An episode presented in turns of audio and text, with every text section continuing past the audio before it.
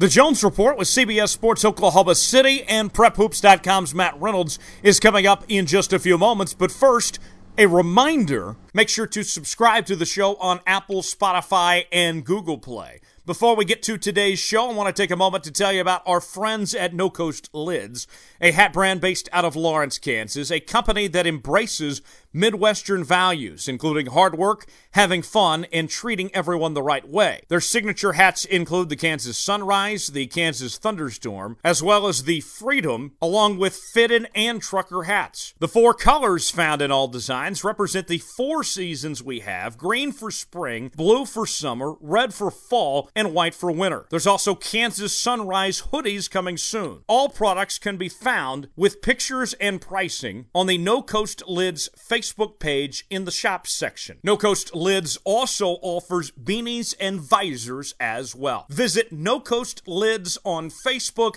Tell them that Tyler Jones sent you, and you'll be glad you did. Welcome on in, ladies and gentlemen, to another edition of the Jones Report. Tyler Jones here with you. So glad to have you with us today. Coming up here in just a few moments, going to be joined by Matt Reynolds of CBS Sports Radio in Oklahoma City, as well as PrepHoops.com. We'll be talking all things Big 12 football, as well as uh, go around the National Football League and uh, talk some college basketball recruiting as well when Matt joins us coming up later on in the program. You will not want to miss out on our conversation there. Thomas Bridges joins me as always. And uh, Tom, we uh, we had a nice weekend last weekend, uh, tearing things down in uh, Bartlesville. It was uh, good to get that done, and we got another weekend ahead. Uh, we got some golf to play with uh, some OU and OSU legends uh, coming up uh, on Sunday. Yeah, we do, and I think that should be a heck of a time. Uh, there, we're going to be tearing up Bartlesville again this week. Um, you know, we, you know, made some some money moves potentially in Bartlesville this past week, and so all is well. Indeed, and uh, this golf tournament, you know about it more than I do. Uh, tell us about what's exactly going on. Uh, some fundraiser of some sorts. What are we playing for this weekend, man? So it is a fundraiser for a local Bartlesville kid, um, you know, who has some some medical bills that are uh, that are very high. Um, and, and as far as, you know, as, as far as, you know, how he lives and his the quality of life, it's good now. And, and, uh, you know, he's, he seems to be doing all right. And, and, um, the lady putting it on, uh, Janet always babysits him. Uh, great kid, just, you know, some, some medical bills still that are, that are outrageous. Um, and so they, they do this fundraiser for him and his family. Um, and this is looks like the biggest year yet. Uh, some quality OU and OSU players from years past, um, all lining up to be in Bartlesville to put on this fundraiser and and uh, talk to Janet, and and she seems to think this is going to be the biggest year yet. And from what I can see, it's uh, going to be a hell of a time. Uh, everyone's on board. It's great to see. No doubt about it. And uh, this golf tournament that we're playing in, you're going to have uh, Roy Williams, Mark Clayton several OU and OSU greats. And our team, Tom, we're playing with, it's going to be me, you, and uh, former Sooner Terrence Brown and former OSU quarterback Ronnie Williams. So uh, that'll be cool to play alongside those guys. We'll have a little uh, bedlam battle going on there. I think so. Uh, you know, I I don't know. I don't know what the chances are of us winning uh, because I don't know their golf skill by any means, and I know that ours is not. I wouldn't call it pro level. I wouldn't call it winning a fundraiser tournament level.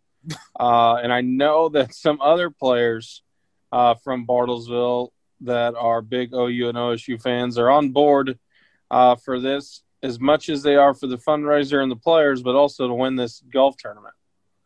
So we'll be there. We'll provide the moral support. I don't know how much of the four man scramble of our tee shots are going to be used uh, as far as who's going to set the pace. But we'll at least try to do our part and compete. Should be a lot of fun. Looking forward to it this weekend for a great cause, uh, and uh, should be a, a, great time there. And we'll certainly have some updates in social media and all sorts of stuff like that.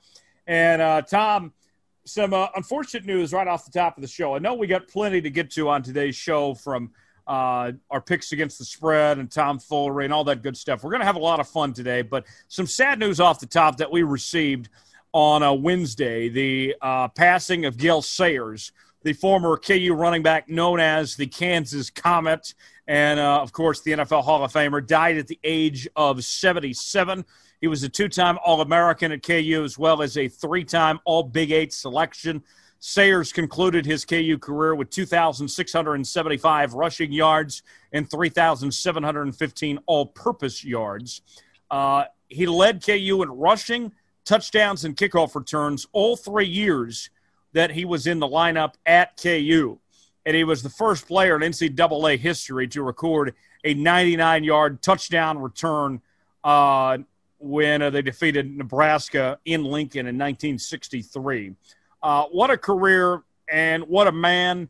Uh, you know, if you haven't already, Tom, the folks out there this week need to find some time to watch the movie Brian's Song. Uh, I mean, just the person that he was. I know that his career wasn't that long, only seven seasons in the NFL, still good enough to be in the Hall of Fame and everything. But the stories that we've heard, obviously, Gale played way before you or I's time. But more than anything, the conversation it seems to be about about Gale Sayers is just the man he was and what an incredible human being he was, and huge for not only KU and Chicago Bears fans, but really for uh, you know African American athletes and such. He was he was a trailblazer for his time there in the '60s. Uh, yeah, he was, and, and and did a lot for the sport, and you could honestly say that's KU's Barry Sanders. Um, and so, not only a huge loss for just uh, the game of football in general, but also a huge loss, I think, for the University of Kansas uh, and for the city of Lawrence and, and for for that program and Chicago. Uh, and, oh yeah, and obviously Chicago as well. Um, but I, you know, I think Jones. I, I, think you look for probably KU to uh, honor honor Gale in some way, uh, potentially even this weekend or uh, maybe even against Oklahoma State um, on October 3rd. So, believe it or not, Tom, they were already working on a statue for Gale Sayers that was set to debut the weekend of the Oklahoma State game. They were going to reveal it at halftime. And uh, Gale fortunately got to see the pictures of what it looked like and everything, but uh, it's unfortunate he's not going to get to see it revealed to the public. But that will happen at halftime for the Oklahoma State game. Uh, I know that OSU is about to honor Thurman Thomas this weekend. These type of things are long overdue. KU should have had a statue for Gale Sayers years ago. I could argue decades ago they should have had this. Same for Thurman, Barry Sanders, some of these others. Uh, I mean, we need to do a better job of honoring our heroes. And uh, I'm glad that Gale's finally getting some recognition, but this should have happened a long time ago.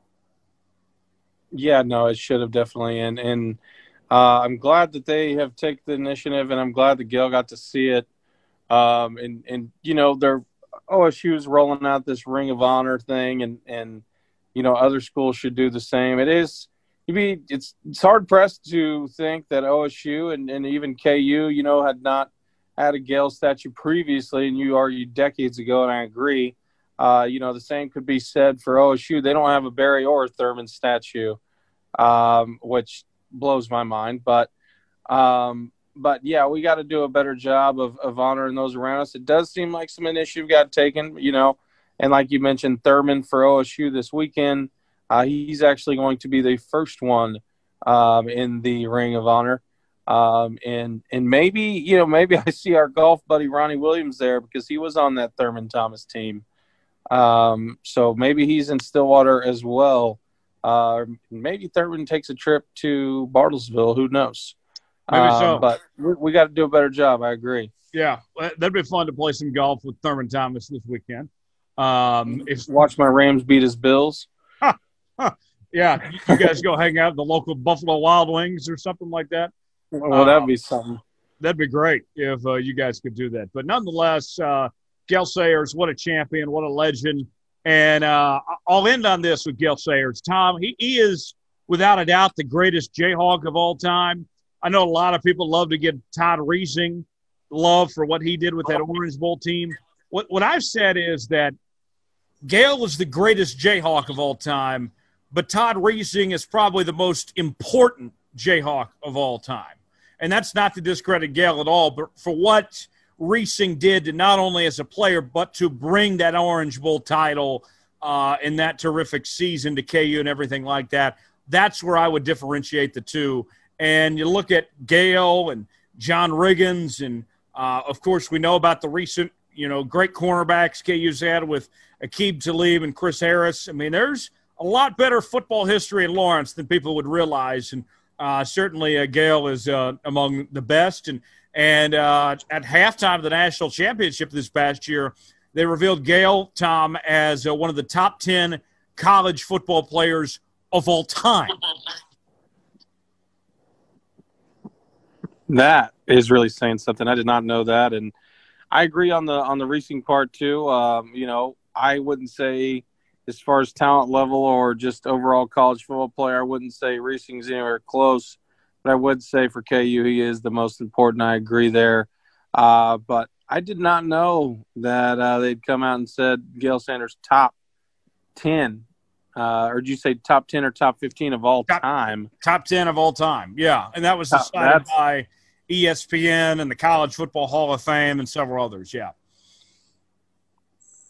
yeah, that is saying something, and, and you know, a way to you know a way to honor his legacy, and uh, you know, I'll definitely be watching for that statue to be unveiled at, um, at you know in Lawrence.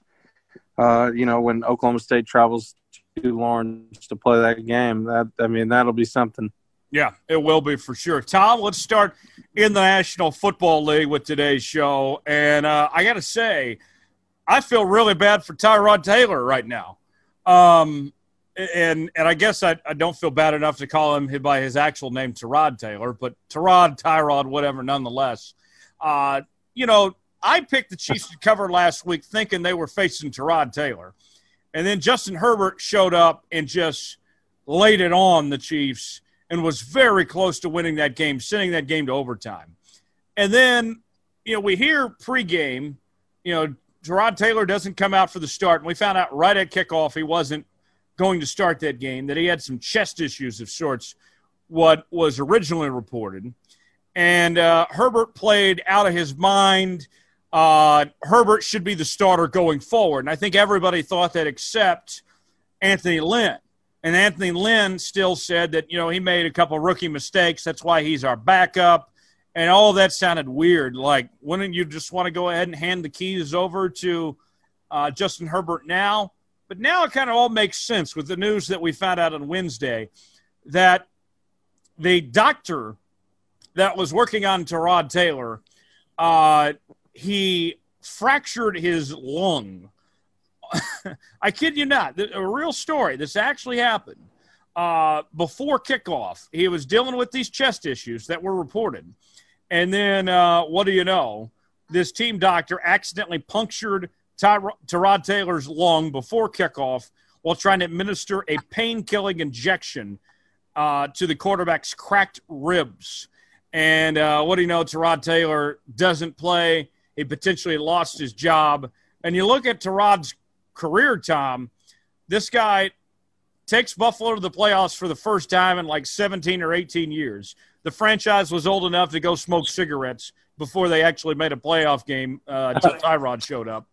And then uh, he goes to Cleveland and he gets hurt there, concussion, loses his job to Baker, never plays again. And now you got this situation in LA. T- Tyrod's a decent player. He's a decent quarterback. Has anyone in this league had has had more bad luck than Tyrod Taylor? I feel really bad for this guy.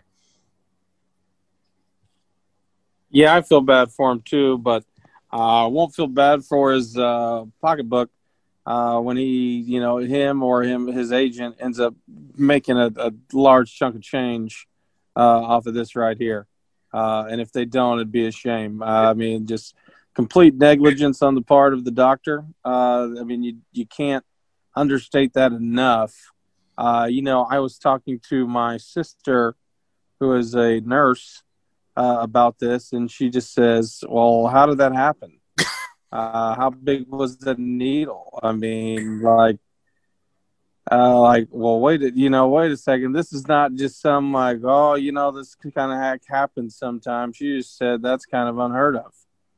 Um, so I I don't know. I mean, depending on what they were injecting, she seems to think maybe like a form of lidocaine or something like that.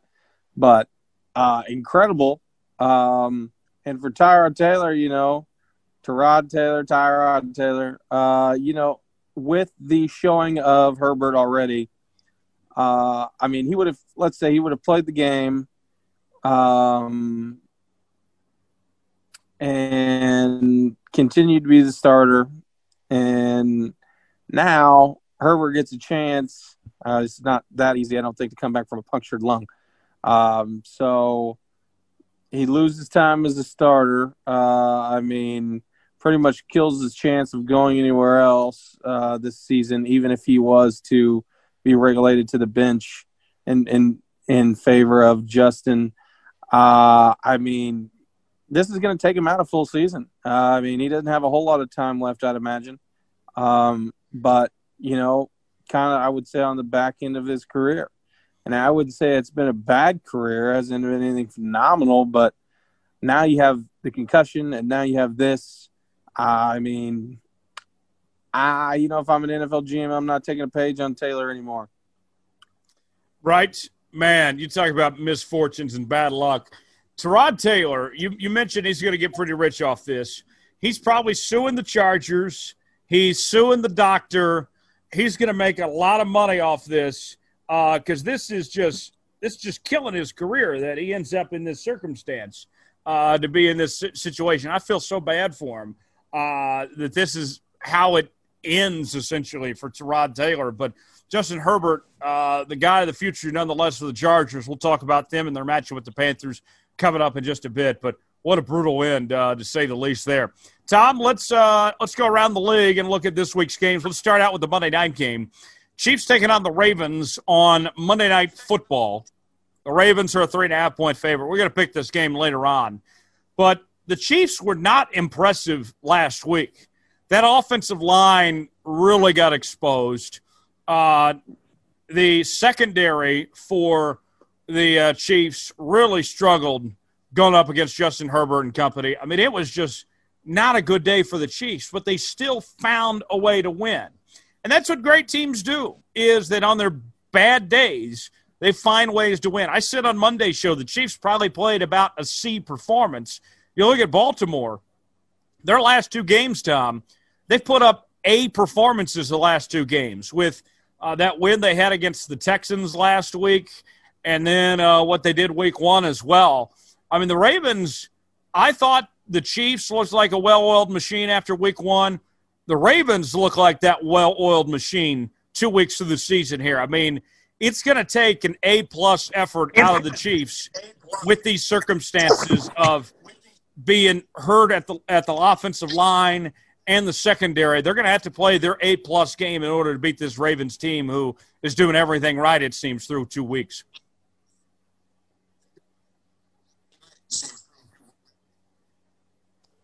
I mean, I don't think it's a very bold thing to say that so far that the Baltimore Ravens have looked like a bull. Obviously, the first game against the Texans, they did pretty good. Everything looked all right. Uh, Edwards-Helaire, leading rusher in the NFL at that point. Um, don't know if he is anymore. I, I can't imagine that he would be, but uh, I haven't looked at that. Um, but you know, against the Chargers, so five. Uh, you know, first game for Justin Herbert. Uh, offensive line, can't stress this enough. Played about as well enough to get Patrick Mahomes killed. Uh, the man was hit. If I had a five dollar bill for every time he was hit, Jones, we might find a way um, into this Baltimore Kansas City game, even with there not being any fans. That's how often Patrick, you know, saved by the kicker um, in this game. And you said good teams find ways to win. They do, and they did. Is it going to be enough this week? They cannot repeat that performance. They cannot, uh, you know, bank on an overtime you know, three game winning kicks in a row uh, in, in overtime.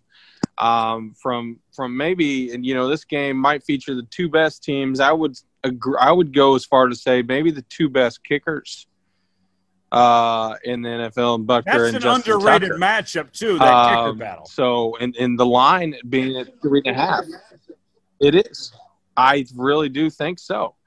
Uh, and Butker, you know, I don't even. The, here's the bad thing. I don't think he even won special player, special teams player of the week last week, and I think he should have. Um, but that being said, uh, this game, Jones. So if you think last year, there wasn't a game to me necessarily that stood out in a way that the Rams Chiefs game did in 2018. I mean, from and, and I'm biased, and maybe you're biased too, but that 2018 game versus the Rams and the Chiefs, which I also believe was a Monday night game, It was. uh, stood out to me as one of the best games of all time. I think we're looking at that here again. I think we're looking at that here again uh, come Monday night. So I was at the last two Chiefs Ravens games, both of them in Kansas City, and they were classics, kind of low scoring games. And Patrick Mahomes just found a way to win with some crazy Mahomes passes that he does. And Lamar made just a couple too many mistakes. And you look at what Lamar's done in the playoffs no playoff wins to this point, no wins against Kansas City. Tom, I would argue this game is more important for the Ravens than it is the Chiefs. The Chiefs are going to be just fine in the AFC West. Um, they know who they are. They're the defending Super Bowl champions. Even if they didn't look great last week, and even if they lose this week, we know they're going to be okay and they'll figure this out. The Ravens, they need this as a way to get over the hump of some sorts. This game means a whole lot more, I think, for Baltimore than it does Kansas City. Yeah, and you could be right there, you know, and you know Lamar, you know, winning the MVP, but and and still getting to a point and, and losing the way they did in the playoffs, and you know, I'm sure they were thinking they were going to have their shot at the Chiefs again, and and last year's playoffs did not.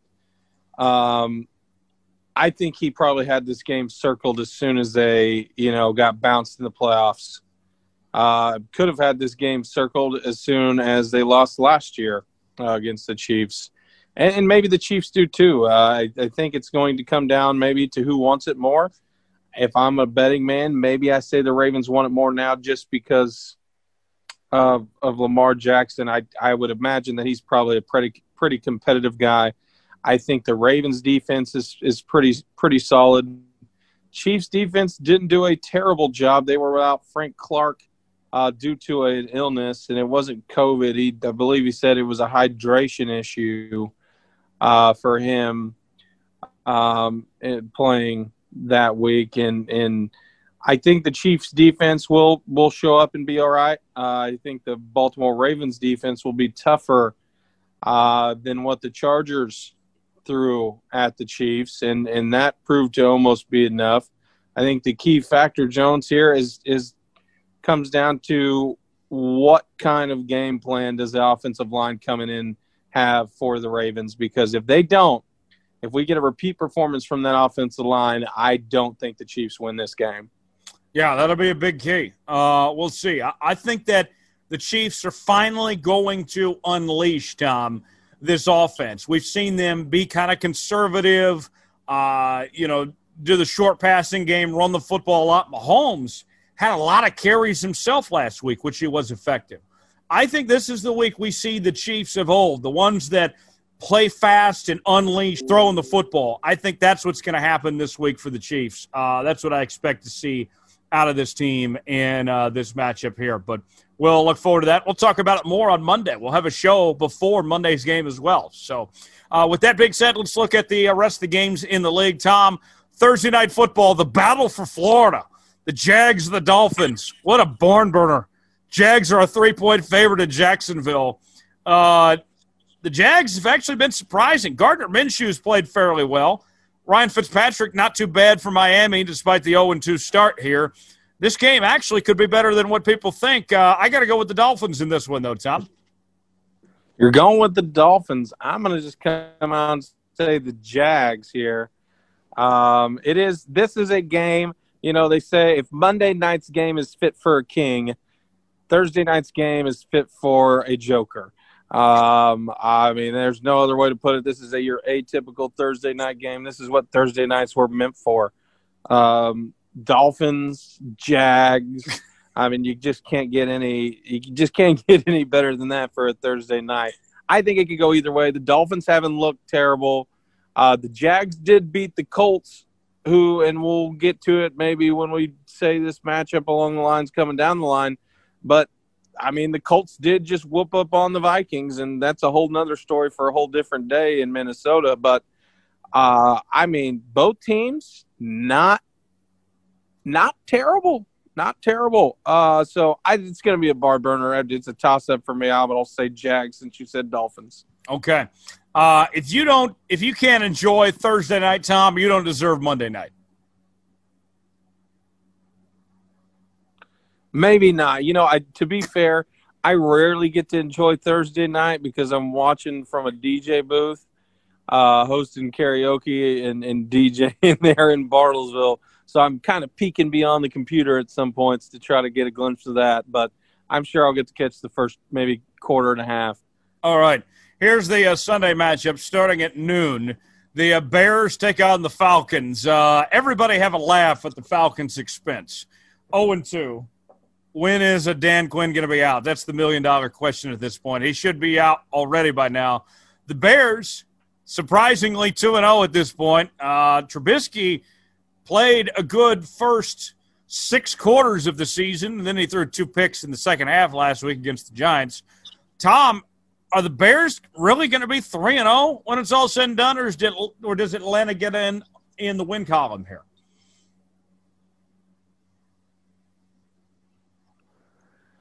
I mean, you would think the Bears are going to have to ride that. I think they will, and and that that loss against Dallas, I think, just steals the heart and soul, or what heart and soul Atlanta had. I think it just rips them to shreds. Um, I could see the Bears somehow starting 3 0, but I mean, you just look at the strength of schedule here. What if the Texans got to play the Bears schedule and the Bears played the Texans schedule? Uh, we would be talking you know, get Mitch Trubisky the hell out, uh, well, we would be singing a different tune. Uh, and, and, you know, we'll get to the Texans later on as well. But, uh, you know, maybe an, an, easier slate for the Bears. I mean, you have the Giants, uh, you had the Lions, and now you're going to have the Falcons who just got their soul ripped out of their chest. Uh, they might be 3 and 0, but I would say they they are about as good of a one as a one and two team. Right. Um, how about the uh, Rams and the Bills? We're going to pick this game later, so we're not going to spend too much time on it right now. But Tom, this is an excellent game for noon. This game would deserve on any other week a primetime spot, but we have great primetime games this week. Uh, Bills are a two point favorite. Each team off to a 2 0 start this season, Tom, I think we're talking about two playoff teams here, potentially two division winners uh, from across the country going up head to head here.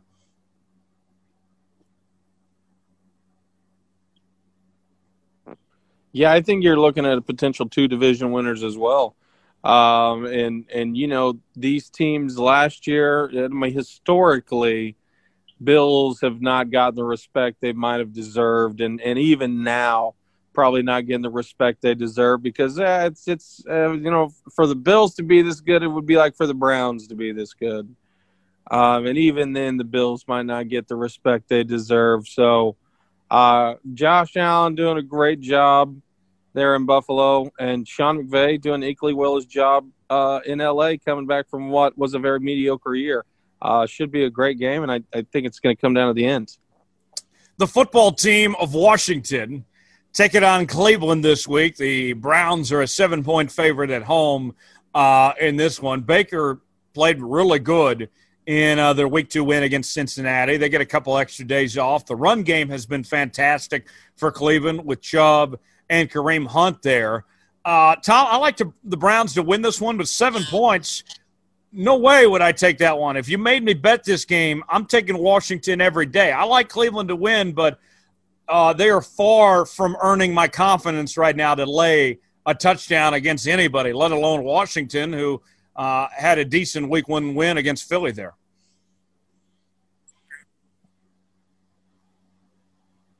Yeah, I mean, my confidence is nowhere in this game. Uh, it's really, I think it's going to depend on what Browns team shows up. Is it uh, week one or week two Browns? Uh, I, I wouldn't pick them by a touchdown. Right. Uh, how about the uh, Titans taking on the Vikings? The uh, Titans are a two and a half point favorite against Minnesota. Minnesota has been the biggest disappointment of the NFL season so far with that 0 2 record. I expected them to start the year 2 0, not be 0 2. Tennessee some people, Tom, are dubbing the worst 2 0 team in the league. Uh, this one, this is, I, I hate to say this about week three, but it pretty much is the truth. This is a must win game for the Vikings at this point. Tennessee, if they start out 3 0 here, they're feeling great uh, about themselves here. This game is a lot more important to Minnesota than it is Tennessee.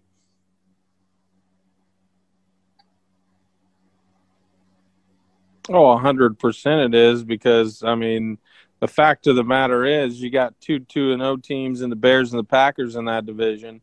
I don't expect the Bears to be that way for very long. Uh, but if the, Vi- you know, granted, there's an extra wild card spot. Uh, but the way the Packers are playing in that division, uh, the Vikings cannot. Right? No kidding. Uh, how about the uh, Raiders taking on the uh, Patriots? Uh, that game there, the uh, Patriots are a six-point favorite. Both these teams impressed me in prime time last week. The Raiders pulling off that win against Drew Brees and the Saints, and a lot of people are asking now: Is Drew Brees washed? Is he done after the performance the Raiders put together? And Jon Gruden, I know he ran Spider Two Y Banana about hundred times, but it worked about ninety-nine out of those hundred times last week the Raiders might be sneaky good. The Patriots, we're seeing the Cam Newton of old show up. He and Bill Belichick, I know that's a strange marriage, but it seems to be working right now. Tom is six points too much for New England at home taking on the Raiders. Uh, I think this is a really good matchup here, uh, especially at noon. Yeah, this is an underrated matchup here. Um, and I only say that because the Raiders impressed on Monday night. Uh, you know, this is a tough one for me to pick. It looks like Jon Gruden may be finally paying off in his new home in Las Vegas. Uh, but then again, it looks like Cam Newton of old, and uh, looks like my comeback player of the year. And Cam Newton's not a bad bet at this point. Uh, I don't. I like New England, uh, but uh, this is a big toss-up. I wouldn't touch this game. Yeah, um, I very well could see this being a close game, Tom but New England still wins by a touchdown to cover late in this game. Uh, I like the Patriots to win at home, but uh, the Raiders are going to give them a tough fight. I think that's for sure. Josh Jacobs uh, is one of the best backs in the league right now. He's like a smaller Adrian Peterson at this point, based on what we've seen from him.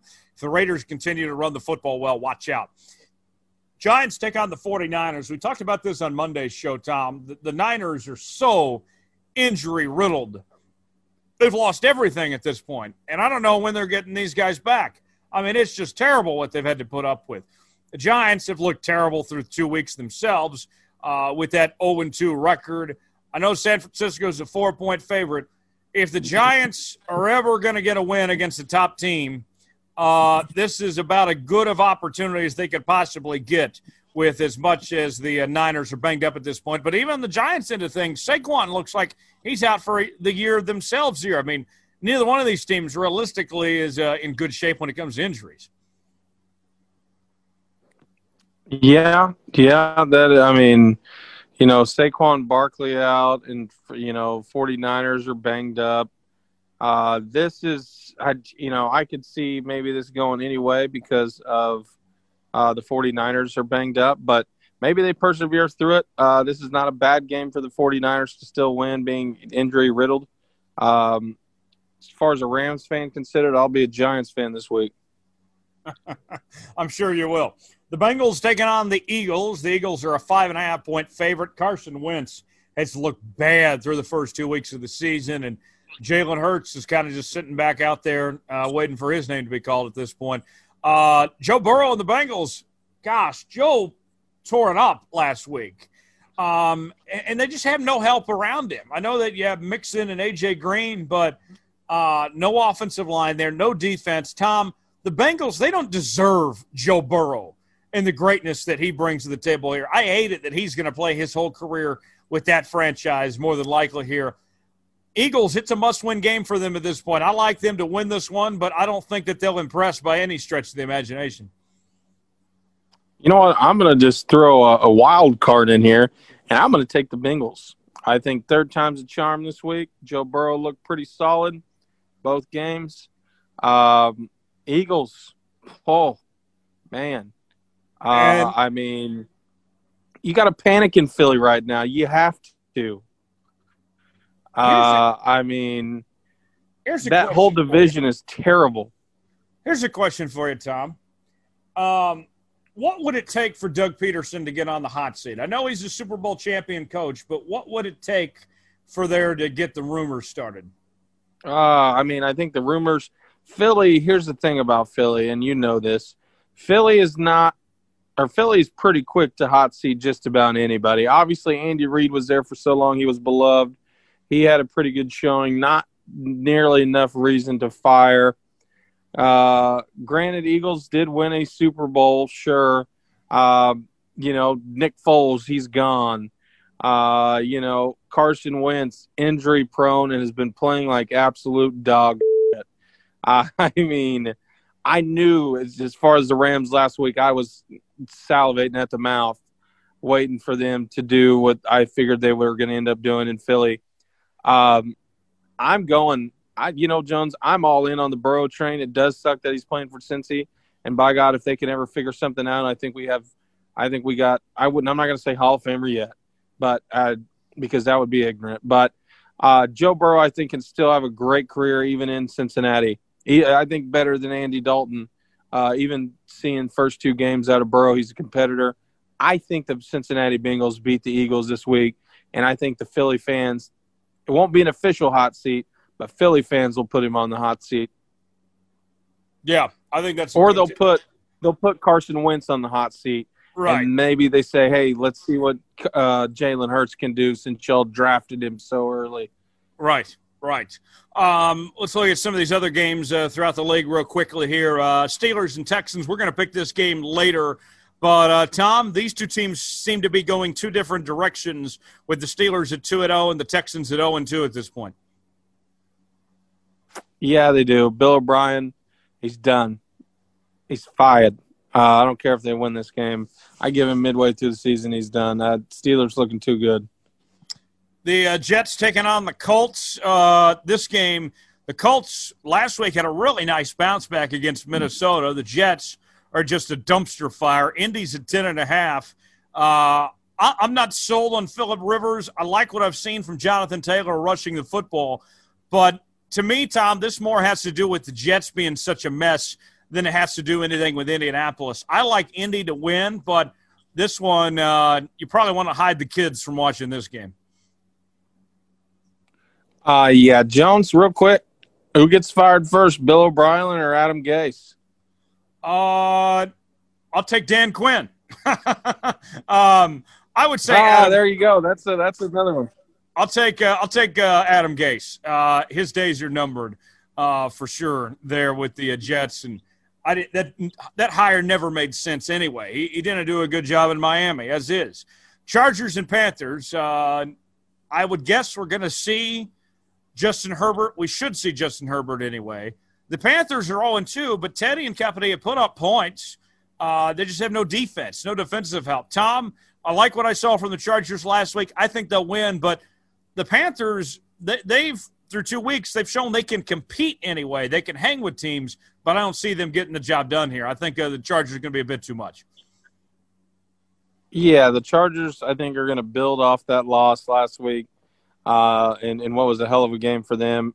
Panthers no Christian McCaffrey for the time being. Uh, you you got to think it's it's the Chargers this week. Broncos taking on the Buccaneers. Tom Brady has struggled throughout his career at Mile High. Um, he is coming off a, a, win last week, the uh, first of his career there in Tampa. The Broncos are so banged up without, uh, you know, Court, Courtland Sutton and Drew Lock and Von Miller. The list goes on and on here. Uh, Tom, I, I, like Brady to take care of business in uh, Denver there, but uh, knowing his track record and everything, and Dre- Jeff Driskel played all right against Pittsburgh.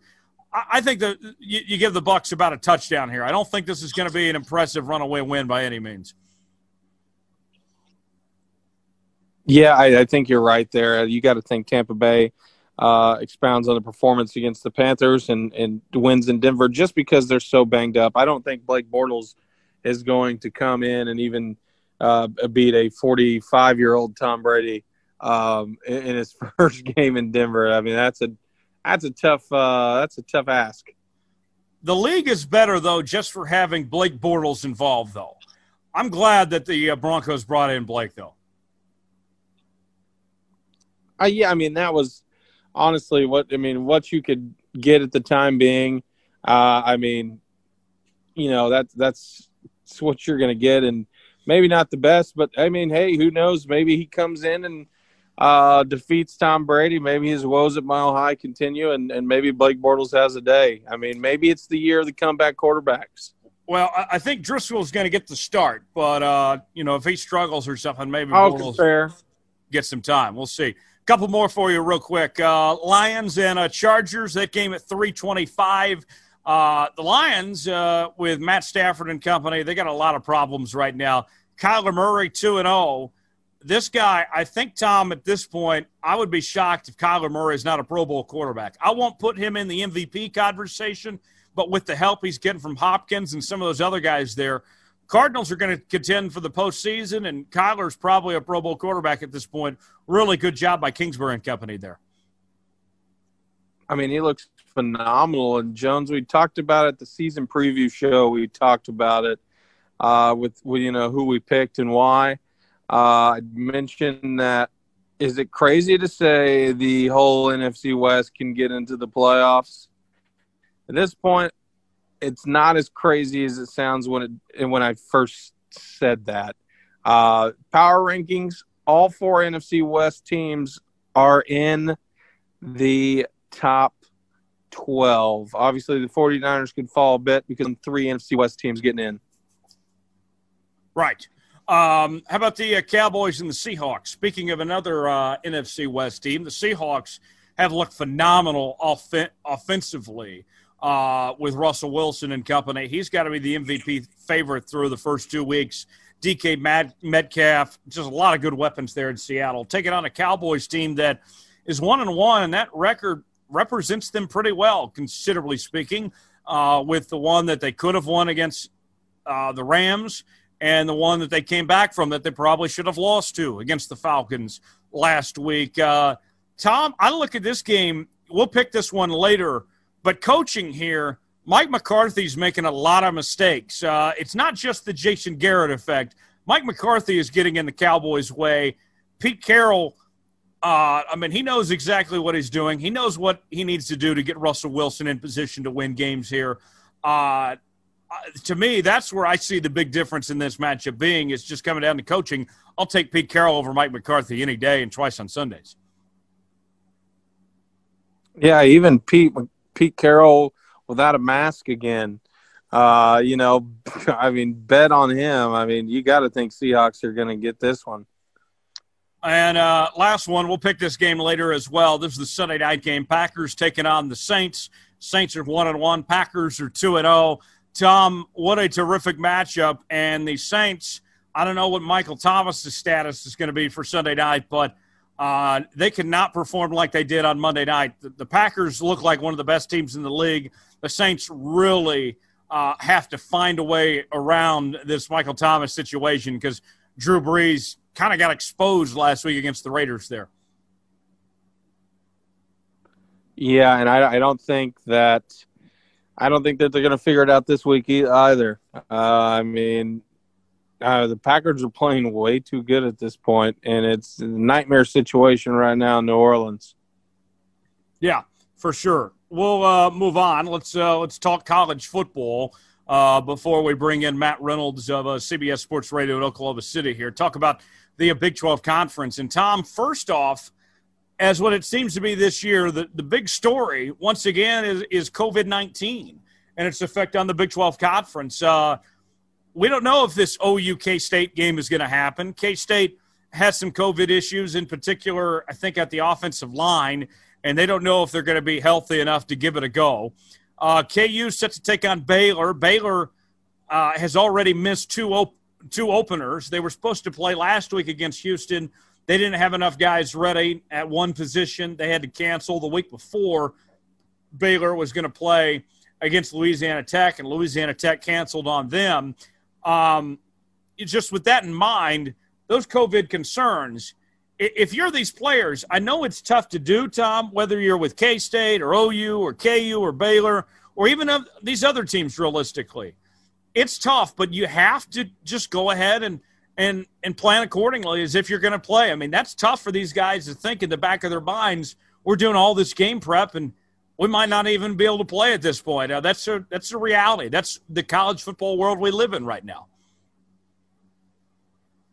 Yeah, I feel so bad for Baylor, uh, and that's coming from a person who's not a huge Baylor fan. Uh, I mean, you get ready for all these games, you're getting hyped up. Uh, you know, the night before, I mean, Houston's Houston's semi truck full of equipment's literally outside of McLane Stadium. Uh, I mean, there's a picture of it. Uh, just, I mean, it's you know, you want to bang your head on the wall, but what do you do? I mean, that's just the world we live in now. That that, that this was not only a possibility of happening, but a pretty surefire thing that was going to happen to at least one team this season. And I wouldn't think it's probably the last team. Right. Uh, let's look at these games across the Big 12 Conference, starting with K State and Oklahoma, the uh, first game of the day. That one gets started at 11 a.m. from Norman. OU a 27 and a half point favorite. We're going to talk more about this game with uh, Matt Reynolds coming up in just a bit. But OU had a great performance against Missouri State. Rattler was phenomenal, 14 to 17 for 290 yards and four touchdowns. K State uh, had a disappointing performance, uh, losing against Arkansas State at home, and they were without guys due to COVID, and uh, and and they you know laid that egg in that performance there. They still haven't quite solved their COVID issues just yet. I think Oklahoma wins this one just fine, Tom but 27 and a half still might be too much for a young Oklahoma team that still has to replace a lot on offense and defense. Yeah, they do, and I, I would not be shocked if OU covers uh, because KU or not KU KU two. I you can throw them in there right now, but uh, Kansas State seems to be a mess at the point. Uh, I mean, uh, you know, odd situation here. I mean, oh, Jones, real quick, if you have this in your in your little brain bank there, um, how many yards did Skylar Thompson throw for? Or how many yards passing did K State have despite the loss? Uh, they had a lot, um, but I'll tell you what. I don't know how much Skylar Thompson plays in this game. They put in Will Howard at one point, and he had a nice uh, possession there for K State if if this game starts to get away from them, if that offense doesn't get going here, uh, I would expect Tom K State to turn to Will Howard, their uh, their freshman quarterback there.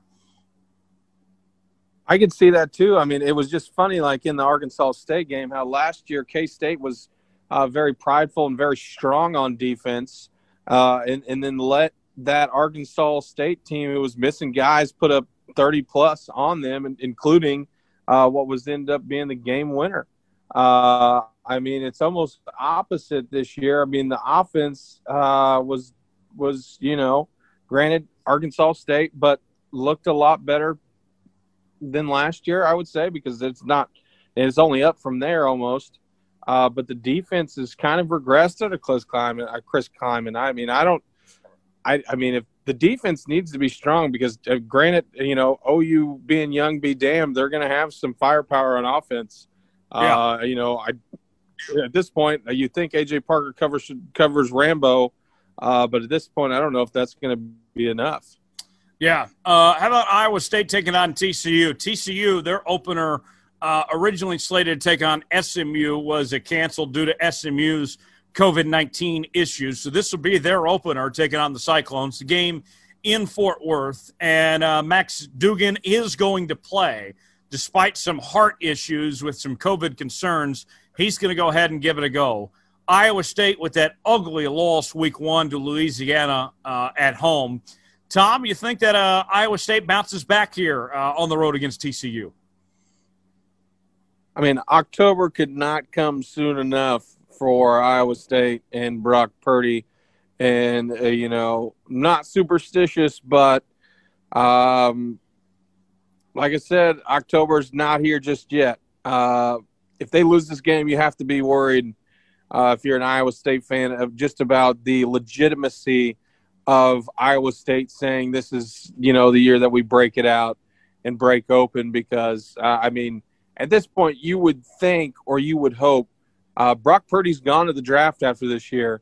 Uh, you know, for one, you you want to make something of that. I'm sure they probably have somebody else in the fold, but Brock Purdy's don't come around so often. He didn't look very good against the Raging Cajuns either.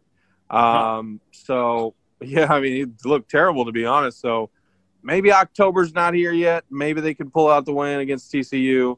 Uh, this is a toss up for me. I like Iowa State here. Uh, TCU is just not a very good football team. And I know Iowa State did not look like a good team a couple weeks ago, but I think they'll turn it around. That was a wake up call of sorts. I like Iowa State to uh, win this one on the road. Texas taking on Texas Tech. Uh, the Red Raiders looked really bad in uh, their win against Houston Baptist that they had on a week one. Squeaked out a, what was it, one or two point victory when they were a 40 point favorite.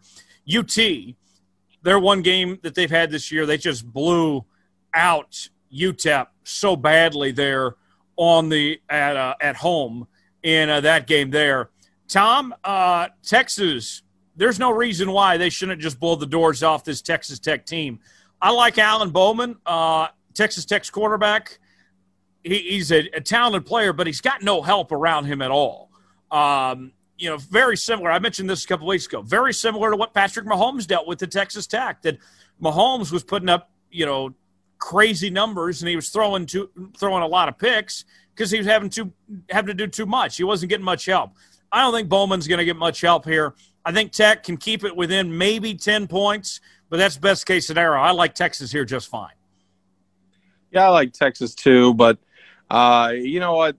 Something the the gambling person in me says obviously bet Texas. Uh, but something else tells me, you know, they, they should beat Texas Tech. Uh, but Maryland doesn't, you know, those Maryland losses don't seem so far away. Uh, maybe I'm going to be a little controversial. I'll pick Texas, but uh, maybe, you know, maybe we Texas chokes one away every year. And I'm not going to say it's this one, but I'm not going to rule it out completely. There will be a Texas choke coming, Tom. This is not the one, though. I'll say that. Um, West Virginia taking on Oklahoma State. We're going to pick this game coming up later on in the show. Uh, both these teams won their uh, week one matchups. Oklahoma State eked by Tulsa. West Virginia dominated uh, Eastern Kentucky. They had about 11 or 12 guys suspended. West Virginia gets all those guys back this week. Um, Oklahoma State, we know they got a lot of talent, Tom, with Tylan Wallace and Chuba Hubbard and Spencer Sanders, whether he plays or not we don't really know much about this West Virginia team. I think Doege, Jarret Doege's a good quarterback, but there's still a lot of unknown when it comes to the Mountaineers here. Yeah, there is. I know one thing for sure, and, and OSU's going to have to straighten up that front line uh, because there's a, a, pair for West Virginia called the Sims twins, and they're pretty badass. And uh, excuse me, OSU's going to have to be on the lookout, uh, whether it's Illingworth or whether it's Sanders again uh, because the Sims twins are no joke. Uh, and, uh, I mean, the uh, the last game, KU taking on Baylor, and we still don't know if this game is going to happen yet or not with Baylor's COVID nineteen concerns. But uh, KU had a just terrible performance against Coastal Carolina uh, at home to open up the season. Uh, this Baylor team, we have yet to see this year. First year under Dave Aranda as their head coach. Uh, Charlie Brewer is back at quarterback, but all their COVID concerns. If this game happens, Tom, you have a KU team that has a game under their belts. They don't have these COVID 19 issues like Baylor does here. You know, I know that KU played so bad in, in that week one game, but this might be an opportunity to surprise some folks here. New head coach for Baylor. We don't know who's going to be out there for them and such. Maybe the Jayhawks could make this a much more interesting game than people think. Uh, maybe much more interesting than they think, but I think I saw enough in the Coastal Carolina game. You know, Baylor players being out, be damned.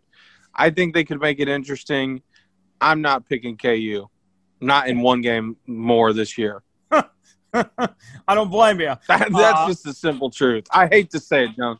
I hate to say it. That's fine. That's fine. Uh, Miles Kendrick, I would imagine, gets the start at quarterback for the Jayhawks. Uh, he played much better than, than Thomas MacVittie did. Uh, Tom came up with a nickname for him that we can't say. That would be we don't want to say that about a college kid around here, but it doesn't take much to figure out what that is. Um, uh, I, I, think Kendrick is going to be much better playing four quarters as opposed to you know if you have to play uh, MacVittie there and uh, Pooka Williams you got to open up the offensive line. If there's no offensive line, it doesn't matter that you have Pooka Williams there. They have to be able to run the football to have a chance against Baylor. But there you have it. That's our Big 12 breakdown for this week, looking at every game in the Big 12, also every game in the National Football League with our Around the NFL segment. We're going to have more on these games coming up as we talk to Matt Reynolds. Also got our weekly pick segment coming up presented by O'Connor Advisory Group later on.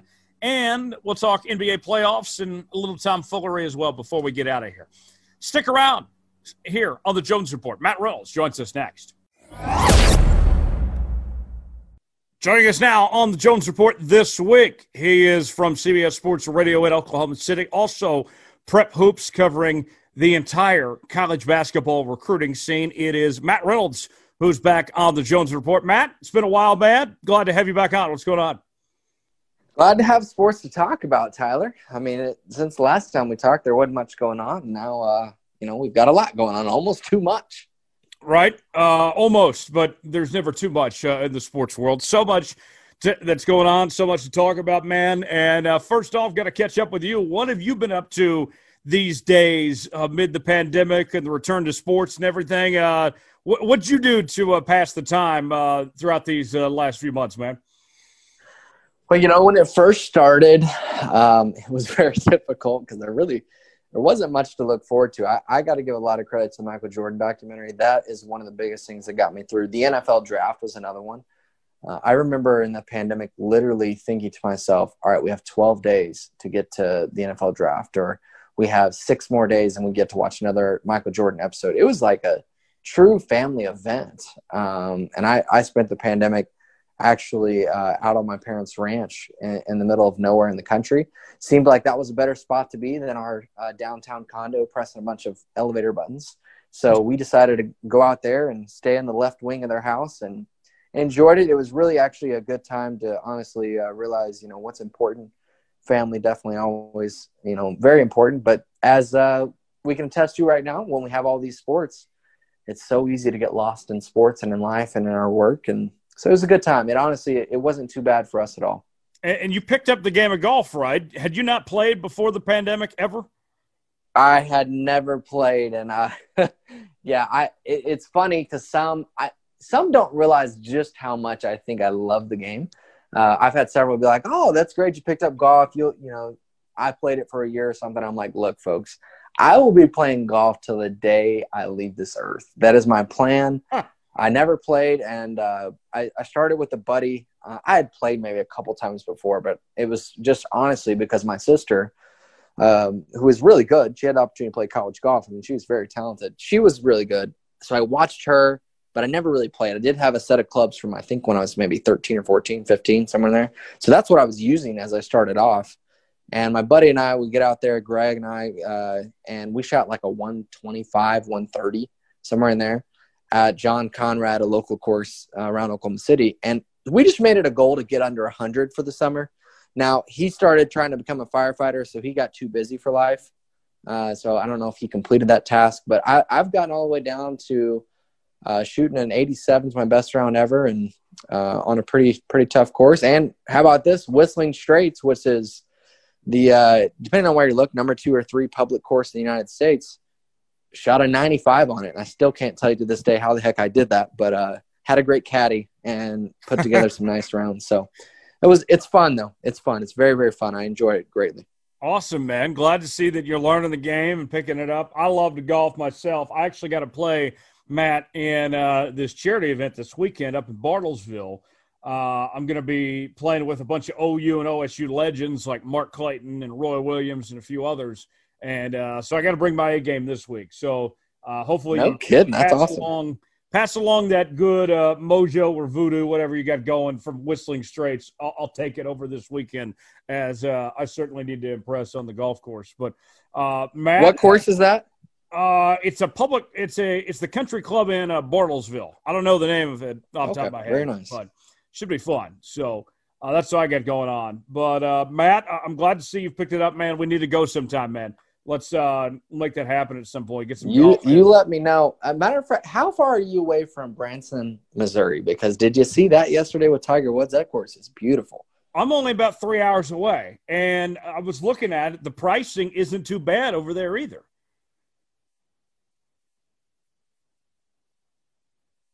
No, no, it's not at all. Um, I was a little shocked, honestly, at uh, at the price, and I guess I I either set myself up for failure or set myself up for a great thing with my wife because when you go to Whistling Straits and pay like five fifty for one round of golf, everything that you travel for seems cheaper right. than that.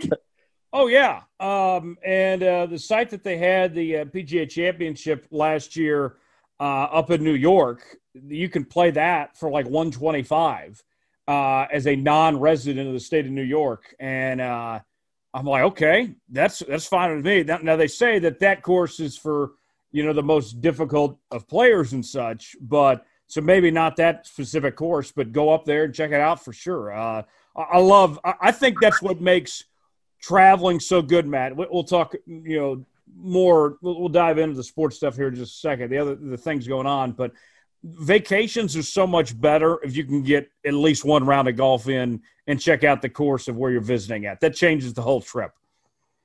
It does. It does definitely. And you know, I never really I travel a ton, as do you, and not having played golf before didn't ever really occur. But almost everywhere I go now, when I'm going, uh, I'm getting ready to go to Grand Rapids, Michigan, getting ready to go to Phoenix, Dallas, and a few other spots. Every I'm like, all right, listen, where can I fit in around? how, how could I? And just you see the local courses, and they're all different. I mean, for instance, in Michigan and in Wisconsin, I would have never guessed those would be huge golf states, but they are. So if you're a golfer and you're ever traveling north to one of those two states or to Minnesota, check it out. Now they only golf for about four months because it's too cold there, but uh, it it could be you know just like you said the difference in a a good trip going to a great trip.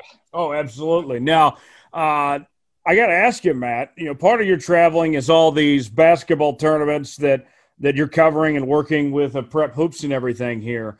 Uh, how has that been as far as these kids and you know trying to find a tournament that they can play in, trying to find a venue or a state that'll allow them to play, and then just even the high school sports scene as as is the the states, you know, whether they're have allowing schools to play or not this has got to be a mess right now to try to organize these tournaments as well as with the masks and the social distancing and all that. How are you still putting those together these days?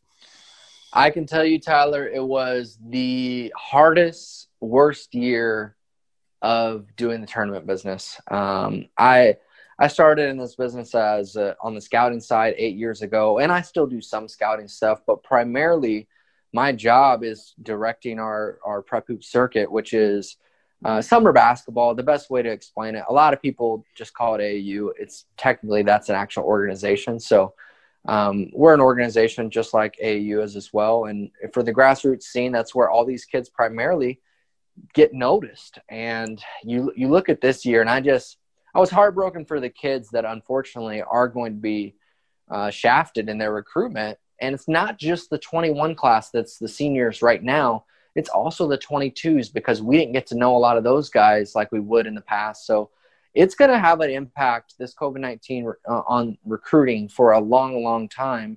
And it's had an impact in all of our lives, no doubt. So I'm not, you know, unsympathetic to other things, but I was happy that we were able to get, I think it was 12 tournaments that we finished up with over the summer, and it was in a very short six week window. And listen, it, it was, to be honest with you, when the when the pandemic started, like I told you earlier, I went out to my parents' ranch, said, "All right, I'm hanging out here. I'm not going to be around downtown. There's really nothing going on, and you're in the middle of a pandemic that we really just didn't know much about." I try on my radio show, and I'll do the same here. Like, I'm not a guy that's going to go super political on something, but I will just tell my beliefs of kind of. I was scared, you know, as much as anybody else could have been scared when it started. But as you start to learn more about it, uh, I've traveled now three or four times, and I'm getting ready to travel three or four more times. You be smart about it. You don't go into big crowds. You wear a mask if you are in a big crowd um, and can't help it. But we did our best that I think we humanly possible could to keep people safe, but to also help kids recruitment. And I mean, you look at the recruitment of some kids that played in our stuff. There's several kids that I can point to right now. They don't have the offers if they didn't play this summer. So I'm I was very happy that for those kids we were able to play and hopefully the kids that didn't get the offers they wanted still get an opportunity down the line, whether that's in high school or grassroots basketball next year. Yeah, hopefully they, they still get the chance to do so. Do you see kind of big picture, Matt? Um, do the smaller schools that maybe got the players that were expecting the bigger offers, or does this benefit the bigger schools that still got the big cats and, and all that? Where does this ultimately play out? How does this change the landscape of college basketball of uh, just what happened with the pandemic. Do you see this helping or hurting kind of those, you know, uh, you know, the uh, the the mid major programs of sorts? I think it helps immensely the mid major programs if they've did their homework. If they haven't done their homework and if they were planning on finding all their 21s, you know, uh, that current year, then yeah, they're probably screwed. But if they did their homework early on I mean, you look at some of these schools, the Ivy Leagues especially. I, I think the Ivy got some absolutely tremendous players. John Poulakidas, uh, who's out of the Chicago area. Uh, John's just, John P is just an absolute baller, man. He ends up going to Yale. He had offers from Minnesota and, and other bigger schools, uh, Butler as well. And that was just the fit for him. I think you're going to see a lot of kids that went to the fit and went to a school that they were comfortable with and already had visited. That's the other thing is – a lot of these kids are being forced to make decisions on what schools they're picking and they don't even have the opportunity to go visit them and i just as a 17 18 year old kid it was hard for me to pick to go to northeastern state now it was easy once they paid for my whole school that was wonderful i didn't really have though 10 options if i'd have had 10 options well yeah the, the choice would have been a lot harder if all things were equal scholarship wise at the other 10 schools which that's what these kids are facing many of them now and I think even kids that receive these bigger offers, if they haven't been there, I still think that you'll see several of them go to the smaller schools. Um, you, are seeing, you know, uh, here, here's a good example of this in Oklahoma. Matthew Stone, who had offers across the board, had some great offers. He ends up going to North Texas. It's a school he's comfortable with. It's a school I think he'll really excel at, and he's got a chance to be an all conference type guy, you know, his uh, latter half of his career there. So I think you'll see some of that, and I think that'll play out in the NCAA tournament. But also, I think in a two, three year span, we could see a lot of transfers in college basketball from lower levels going up. We are already seeing a lot of that, but I think you could see even more of that uh, in the cases where the players did go to a lower level and have just crushed it. Um, and all that being said, yeah, the high major schools, Kansas of sorts, those type of schools, they know who they're recruiting, you know, long before the summer. But there's still kids I think that could have elevated themselves up. Uh, another good Oklahoma example is Sean Pedulla. He had three or four low D1 offers entering the summer, and now he has Oklahoma State, Virginia Tech, Minnesota. The list goes on and on and on. The, the young man has made a name for himself this summer with some absolute tremendous plays. So there are players like a Pedulla that use the summer for their benefit, and we're still able to get big offers. But there's still a lot, I think, of other Sean Pedullas out there that are going to go to the low major schools. The thing that stood out to me, Matt, and, and, I don't cover this like you do. I know you're the expert on this, certainly not me. But what I noticed was, in particular here in Kansas, is that you had guys that knew that their high school seasons were uncertain, and we're still figuring it out too. Um, you know, yes, we're having high school football right now, but it's still week by week. Um, their high school futures are uncertain and everything. We've seen in Kansas, some of the top players that were in this state that we were so excited to get to see play, in particular, a kid like Juju Ramirez out of Bishop Seabury in Lawrence, he ends up going to an academy in uh, New Hampshire. And uh, another KU, and, and he already had an offer from KU. You had a uh, one of KU's basketball recruits from Kansas City. He ends up going to an academy as well, and he was already committed to KU. Uh, it, it seems like a lot of these guys, just from my perspective, my vantage point, correct me if I'm wrong on this, were leaving their homes to go to these academies just with the uncertainty if they were even going to have high school basketball or not. That they were leaving just with the hopes of knowing that they get to play at a, at a school like that, that they'll find a way to play one way or the other at those basketball specific schools. Right, you're seeing that IMG's probably been the leader in this down in Florida. Florida is a state that's pretty open, and you know if you're going to Florida, like, look, they've had the state open for a long time. And uh, once again, another thing that I don't want to get into politics, but politics do sometimes go into sports, and even in high school sports, as crazy as that sounds. But in this case, kids are picking to go to schools that they know will be in states that will are going to have a season, or at least going to try everything they can. And if nothing less, if you're at IMG, they're they're able to inter squad scrimmage with three or four teams there that all have Division One kids on them. So at the worst comes to worst, you play yourselves and you put that on video. That's some good tape to have. So it's all about tape. Tape is the name of the game right now. College coaches are not going to get out anytime soon, whether that's football, basketball, you name the sport. They're not letting Division ones get out, and I think that's a little bit of an asinine rule for uh, the NCAA. But you know, hey, do what you want. Uh, that's that's their end, so I'll let them keep taking care of it. And I know that they've got a tough job to manage. I just I hate it for the kids because you know so much of this in football and in basketball and in all these sports is being able to see a kid in person changes a lot of perspectives many times. Yes, film doesn't lie and you can study the film, but there's just nothing like in person. And unfortunately, you know, all all kids across the country, at least through January 1st at this point, won't have that opportunity. Yeah, it is certainly unfortunate. Matt Reynolds of CBS Sports Radio in Oklahoma City, prephoops.com, joining us as well. And uh, Matt, last thing, just on the on the college hoops recruiting front and all that. Who are some of the local guys uh, that, that you're watching for? The Oklahoma, Kansas, Missouri, Arkansas, that that type of kids that uh, that have stood out to you that uh, that you're looking at right now. Well, I think uh, kids that got a chance to play in the Big 12. How about we just stay there because there's quite a few of them in this area. You've got Bijan Cortes that's going to the University of Oklahoma. I think he's going to be a really good point guard for Oklahoma. I think he's underrated even uh, in his value. A lot of people around Oklahoma don't realize necessarily how good he was um, and is. Uh, he he had an injury this summer, so he didn't play at all this summer to his foot. Also, obviously with COVID, it, it just it didn't make a sense for a committed kid to out, go out there and play a whole bunch. But I know he was dying to play. Uh, he's a very very athletic kid that uh, can run the show at the point guard and has improved his shooting a lot. He went from a tw- around a 25 percent three point shooter to 53% from three in his last high school season. So he's making strides in the areas where his game was, uh, you know, the, the least significant. So I like seeing that a lot when a player does that. Uh, Sean Pedulla, I mentioned him earlier.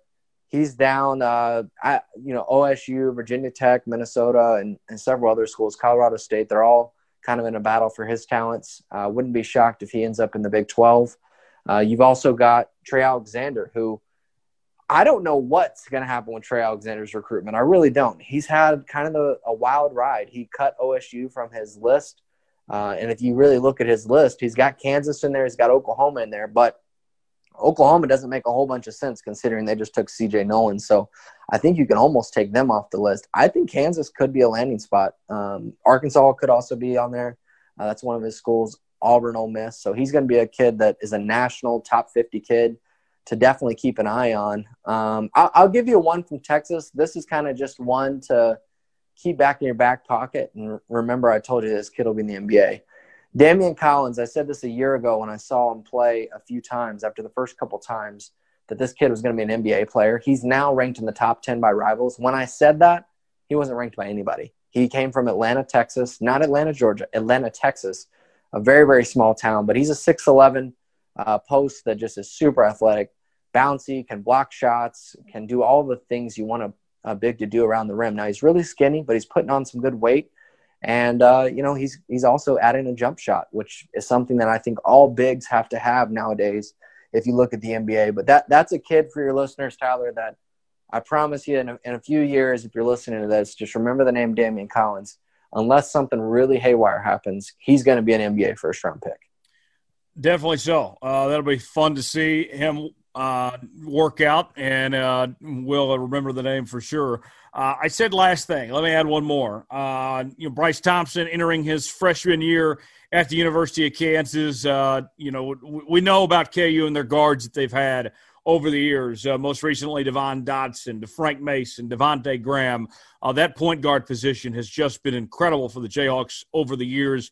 How is uh, Bryce Thompson going to join the fold? How do you expect him to do uh, in the Crimson and Blue? You know, I think he's going to fit right in with what Bill Self likes to do. Um, his aspirations are to make it to the NBA, be a first round pick. That's what he wants to do. That's his ultimate goal. And Kansas can definitely help him get there. Kansas has a great history um, throughout all of their positions. I mean, it's not just like they've only had guards. Of course, Joel Embiid. I mean, the list goes on and on. They've had great players all over the place. But I think in particular, when you think about Kansas point guard and having a great point guard always comes up he's stepping into some big shoes. Um, how he fills them in his freshman year is going to be really fun to watch. I think, you know, um, let's all cross our fingers and pray and hope that we have a college basketball season. And if we do, I think you'll have Bryce Thompson leading the way for the Jayhawks. And sure, he may have some freshman struggles at some points. I mean, all freshmen do. Trae Young had one of the best seasons we've ever seen in college basketball and had a had a little bit of a downstretch at time but he quickly snapped out of it. So I will say this to Kansas fans: if Bryce Thompson does struggle at all uh, early on, remember he's a freshman, and I think he'll bounce back. I think it's only going to be a couple games. You know, a freshman wall is going to hit at some point for sure, but I think he's the type of kid that will eventually bust through that wall, and he's going to have a terrific uh, freshman season and terrific career at Kansas. Well, and KU seems so committed now to that four guard lineup. If you start him along with uh, you know Braun, Christian Braun, uh, Ochai Agbaji, and Marcus Garrett, if those are your four guards, and then add in a big like McCormack. uh, uh, or Mitch Lightfoot or you know Silvio, whoever it may be, watch out. Uh, they could be able to score a lot of points this upcoming season. I'm excited. Hopefully, we get uh, college basketball season in and see Bryce Thompson uh, for KU this year. We'll move on. Uh, talking college football. This is the uh, opening week for the Big 12 Conference, Matt. First week of a Big 12 Conference games.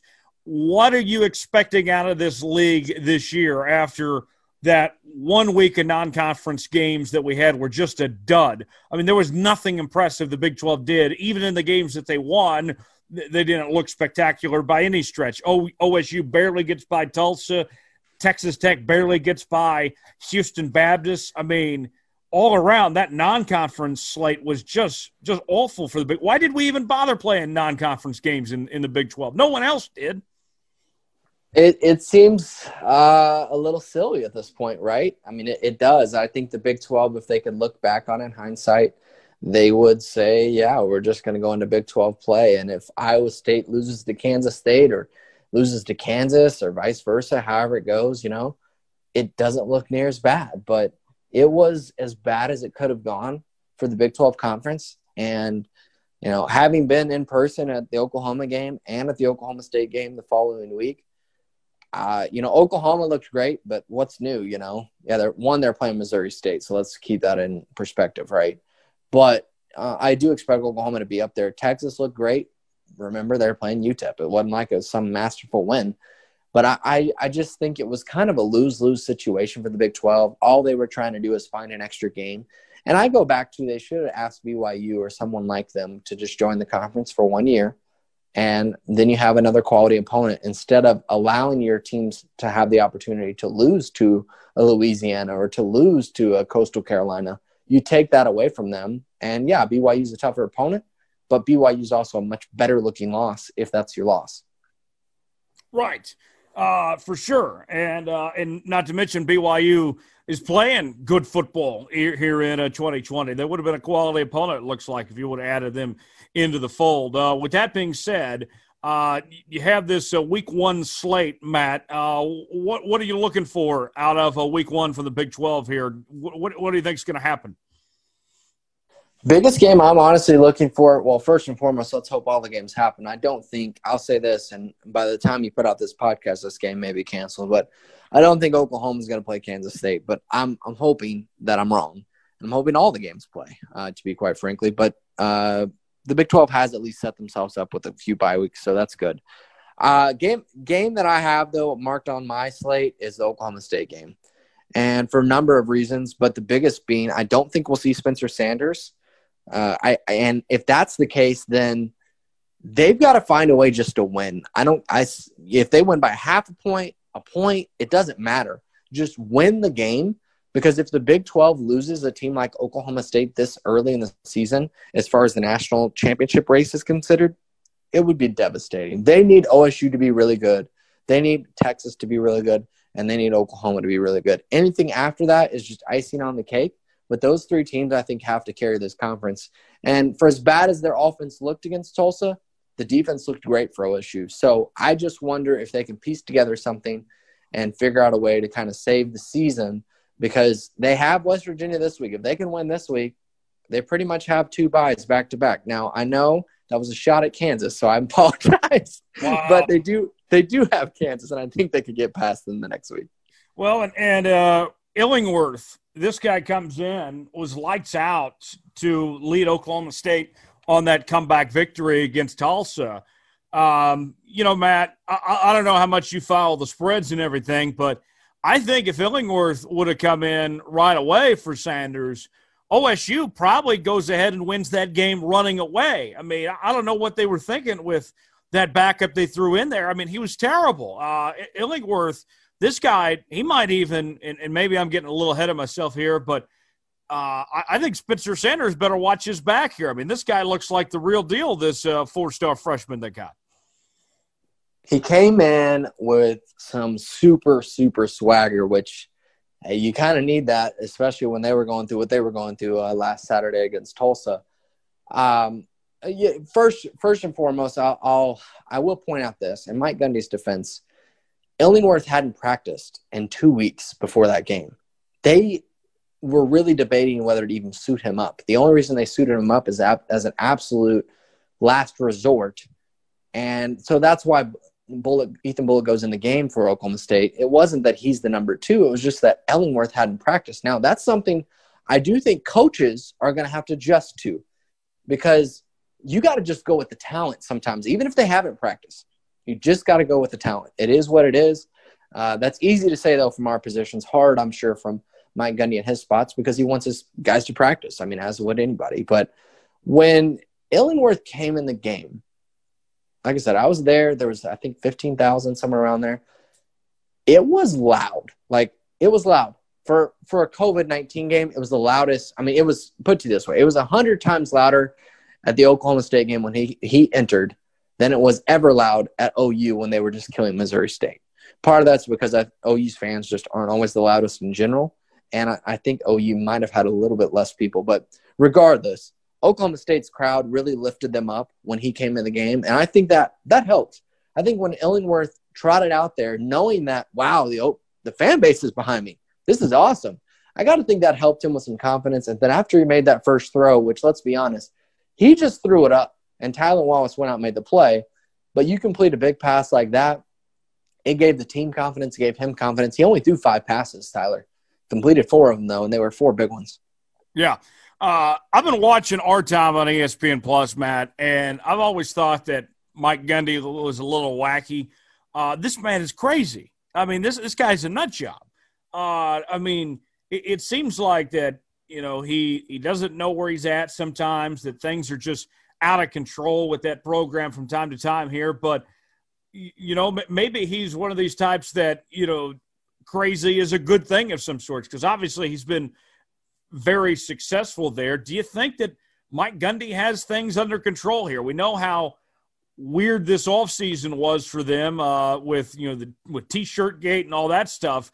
Do you think things have finally settled down here, or do you think things are still a little out of control there in Stillwater?